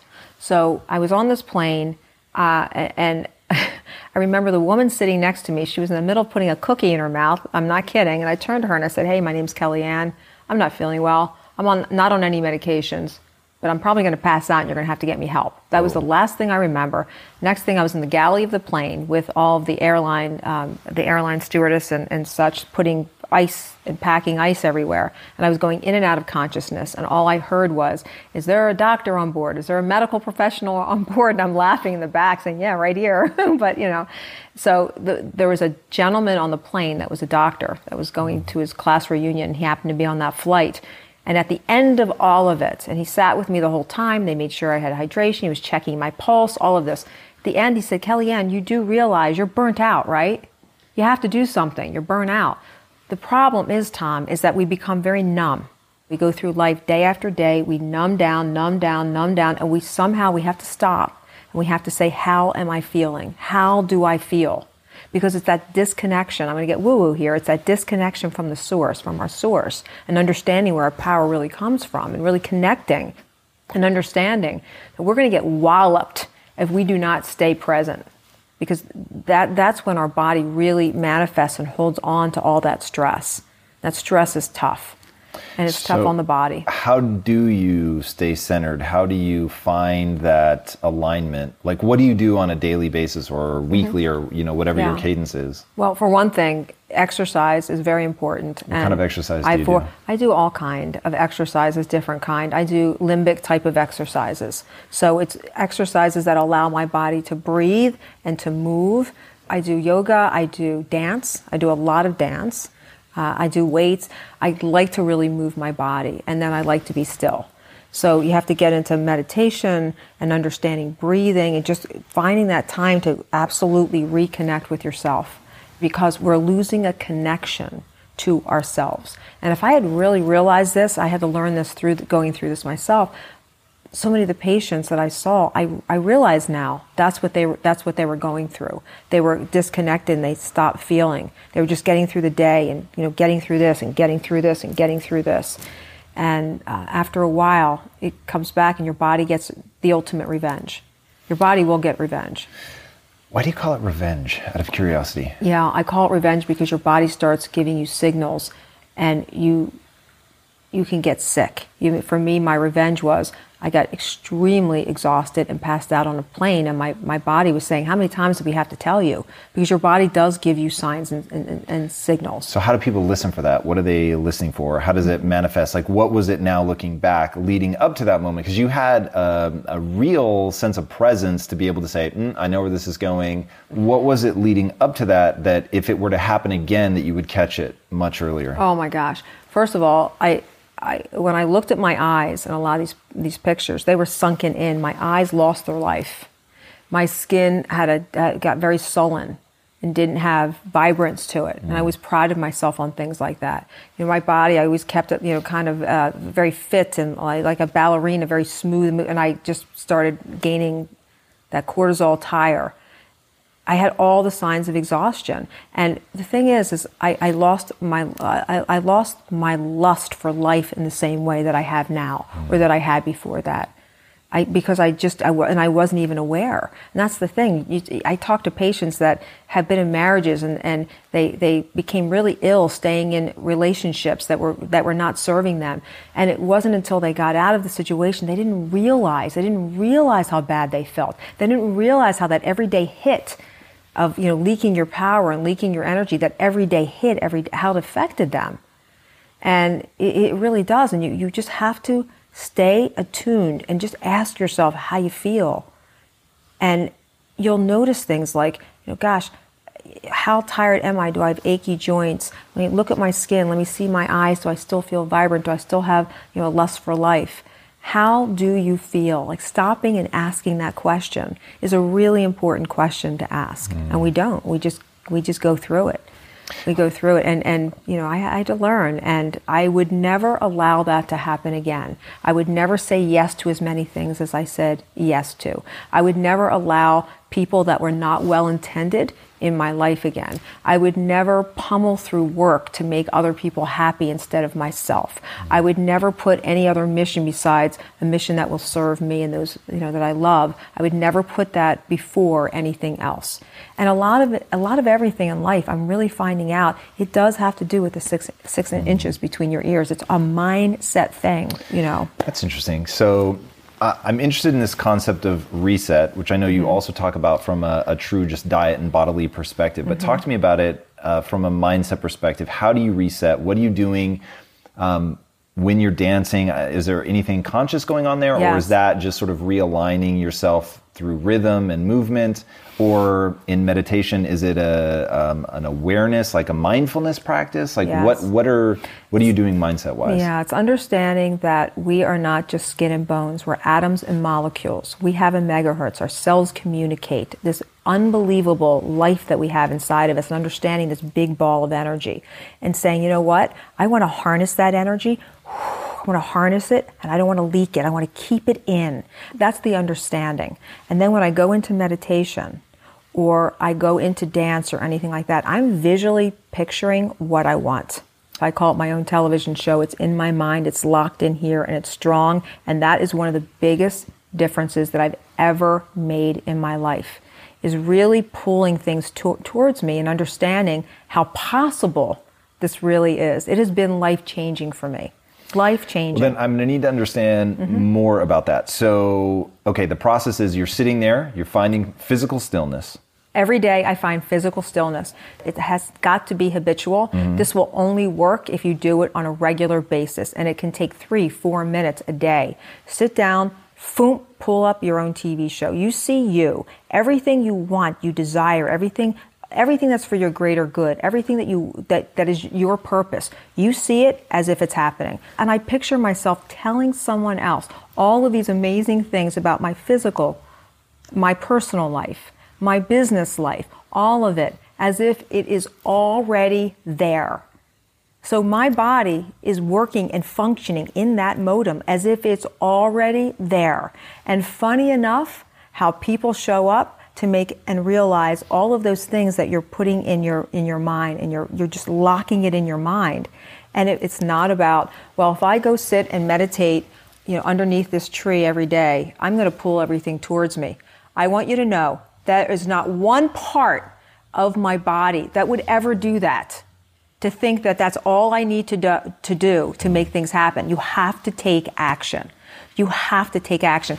But there's a certain there's a certain thing that happens in your mind, in your cells, in your body when you really concentrate and you focus on that and then you go.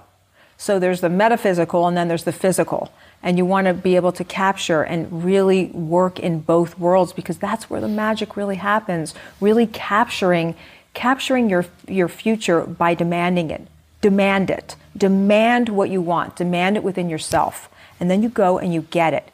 And it's, it's funny because I'll go up to people and it's very natural for me now to ask for what I want. It's because I'm putting, I'm locking it in my body, in my physiology. I walk like you have to assume the position, assume the position of your day. And I tell myself this and I start my day like a tiger. I want to be a tiger. That's it. What does that mean? So what are the attributes of a tiger? So attributes of a tiger is someone who's fearless and someone who's bold because one of the things that I've learned is I sat on the bed through my, my Swiss training. I sat on the bed of a lot of people who were dying. You know what they had, Tom? Regrets. That is what you hear so often. What are some common ones? That's actually really interesting. It's really interesting. And here's the biggest thing that they, they regret. Uh, a lot of people, they were, they were wealthy, a, a lot of these people, and they regretted that they did not spend more time with their children. Right. And the other big one was that they regretted that they didn't go for it that they had at all any fear in going for anything that they wanted. Hmm. It's interesting that that's successful people saying that.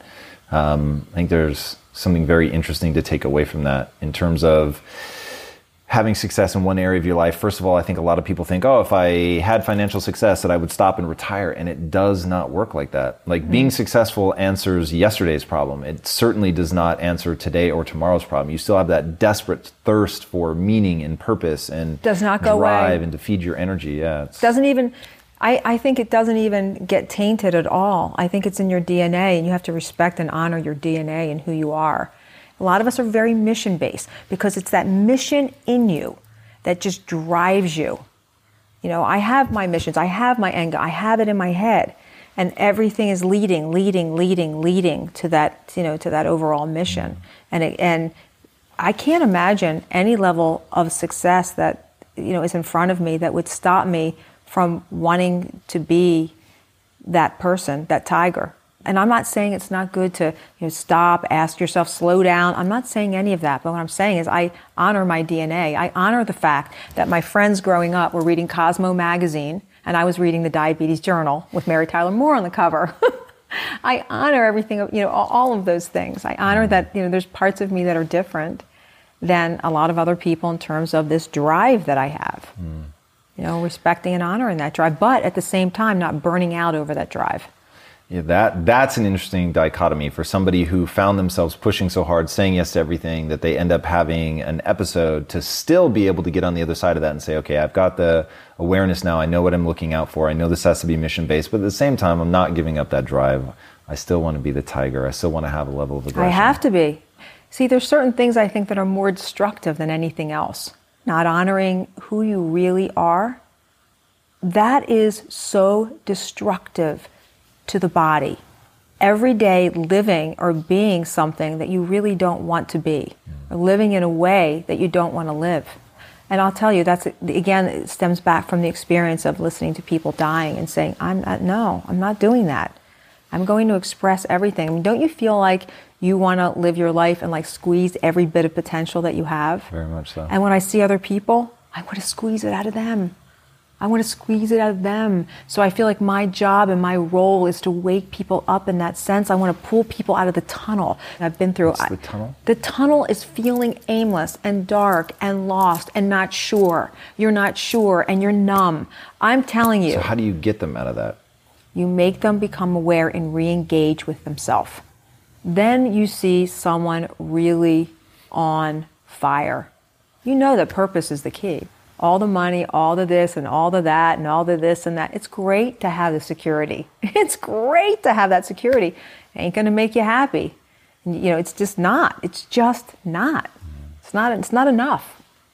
It's not enough. And your body, you know, your body has uh, has this intelligence. It's very interesting how the body works and the innate intelligence that it has and the signs and the signals that it gives you throughout your life, just what you're interested in. And, you know, I was told by a college professor years ago, you'll know what you want to do. Where do you go when you go in a bookstore, you know, a library? Where do you, where's your attention? Where do you, where's, and it was always the same for me. It was always those damn health books. It would drive people crazy going to the beach. They'd flip open their novels. and I would sit there with my health stuff. I mean, it was obvious, but you have to pay attention to all these things about yourself. And I am seeing that now more than ever, people really being who they are. It's just not worth it. Just be a tiger. Go for it. Go for whatever. Don't be don't be embarrassed. Don't be shy. Don't whatever it is. And I just have a belief that, you know, I'm going to say whatever I'm supposed to say and I'm not going to get wired about it. I'm happy to be here, happy to dispel any information or anything that I can give anyone that's going to help. You just I'm going to be a tiger about it. You know? Well, speaking of information that will Yeah. help, uh, let's come to the gut for a second. Mm. So, gut health, obviously, a huge part of what you do. Bone broth, healing the gut. Mm-hmm. Um, how many people start sort of with a, a gut-based struggle, and then what's the protocol to help them get out of that? Yeah. So I would say most people come in with a gut-based struggle, and you know, we see a lot of autoimmune problems. Mm. We see a lot of people with bloating, constipation, skin rashes, achy joints. These are all signs and symptomologies of somebody who who likely has a gut that needs healing. And so bone broth I love because it has this perfect blend of nutrition. So there's amino acids which are upbuilding and you've got some minerals that come out and we're also deficient in minerals and so many of the things that go on with us are really because we're lower in minerals so Is there a difference between doing bone broth and just cracking the bone open and eating the marrow? Would you get a different um, nutritional intake? You may get a little different because you're going to get more glycine and glycine is really helpful for so many things and we find that it's more hydrating to the body and, but you know this just that bone marrow i could eat that till the cows come home. Mm. The bone marrow is so good for you. I mean you have to think about it like this and this is why i love bone broth for gut healing. If you get a sunburn, you reach for aloe vera, you put it on because it soothes and it heals the mm. skin. Well, bone broth, the gelatin, cooked collagen, the bone broth, uh, it- that does the same thing for your gut. It heals and it seals the gut, and it, it works. So you've got the collagen in there, the collagen, which is the gelatin, which is so good for the gut. You've got minerals in there. You've got great pro- protein in there. You've got amino acids in there, and the research also shows us that one of the things that we know that helps prevent a cold and the duration of a cold are these soups. They're really helpful for the immune system. So, you know, there's a lot of benefits to it, and I put it in programs and weight loss programs and things over the years with intermittent fasting to help people get even more benefits, compounded benefits. But anything that does, any one thing that does this many things, I love. Yeah, we really have some people that are evangelical Mhm. about bone broth here on staff. It was a big part of Lisa's recovery. It was Mm-hmm. super, super impactful for her. Um, is there a big um, nutrient difference between making it yourself from whole bones and um, getting powdered? It's whole bones is better. Okay. Powder, powder is pretty close. I mean, there's some really good powders on the market right now. Same thing with the frozen broth. That's really easy. There's tons of good frozen broth that you can buy anywhere now. That's really good. And you just put hot water over the bag. It comes in a bag. You put hot water over it and you put it in the pot and you can have it very quickly. There's pressure cookers now that you can make bone broth in. You can cook it eh, quicker, but it's that simmering for a long period of time, letting all that good stuff come into the into that broth, and it really is very healing for people. I think the word that comes to mind when I think of bone broth is restorative. Is there any gut issue where you don't recommend bone broth? Because, oh man, the one thing I've learned with what my wife has been through is that healing gut issues is so complicated. People don't know that, how complicated it can be. And well, it's not only complicated, but it takes a long time, and you mm. have to be patient, have to understand that that 20 plus feet of, of intestines that are going through that, it's a long, narrow tube, and you've got, you know, so many microbes in your body, and you want them to work for you and against you. You've got more microbes, these these, these bugs in your body than you do actual cells in your body. So you want to nurture them. Eh, You want to nurture that soil, and you want to really uh, make that soil so that so that every 21 days, when you have that cellular turnover, you're getting the, as healthy, healthy, healthy, healthy soil as you possibly can, so you can really heal that gut, and at the same time sealing everything up. It does take time, but let me tell you, Tom, when it happens, bam, the magic happens skin looks so much better. Your healing capacity is so much higher.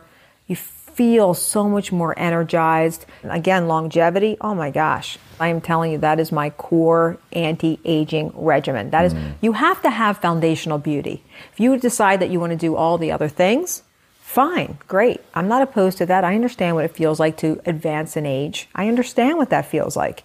And you have to do what makes you happy. But I don't care what you So do So all that other stuff would be cosmetic you know, adjustments. Yes, you know, all the stuff. And that's okay. Do all the stuff. But you have to realize foundational beauty is where our real effervescence comes from. We know for a fact that we start losing collagen at about age 20. We start losing it little by little by little. And the collagen is like, uh, it's like nature's glue. It holds us up, it holds us together. And again, for longevity, for looking young, collagen is, tends to be very helpful. So I throw a collagen shake and you know whenever I can. I love collagen because it's for me it's it's one of those I, I used to experiment with all these shakes, especially during my bodybuilding phase. Did you competed in bodybuilding? Oh, I was I was fierce. Figure competitor or I- actual bodybuilder? Oh, I was an actual bodybuilder. Wow, how big Oh, yeah. were you? Um, well, I was lean, so my whole thing. Sure, but so- bodybuilding is like a whole nother thing. Oh, I used to go to Arnold Classics every year. I used to like, you know, that would be my masterminds with those people, like like the Arnold. What drew I worked that? out, and like I do everything else, I became the tiger. So I started working out, and instead of just enjoying working out like a normal person, I was like, how far can I fly? Hmm. Because that's the question I always ask myself: How far can I fly? I want to read a book. I want to write a book. Do I write one? No. I have five books with Wiley Publishing, two with Rodale, three with Penguin Random House. What, I, I have to see how far. How far can I fly? That's how I live my life. But again, getting back to the reason why I'm sitting in this chair was the, the latest book, and so it's how do I do that and be that, and not burn out? That's the question.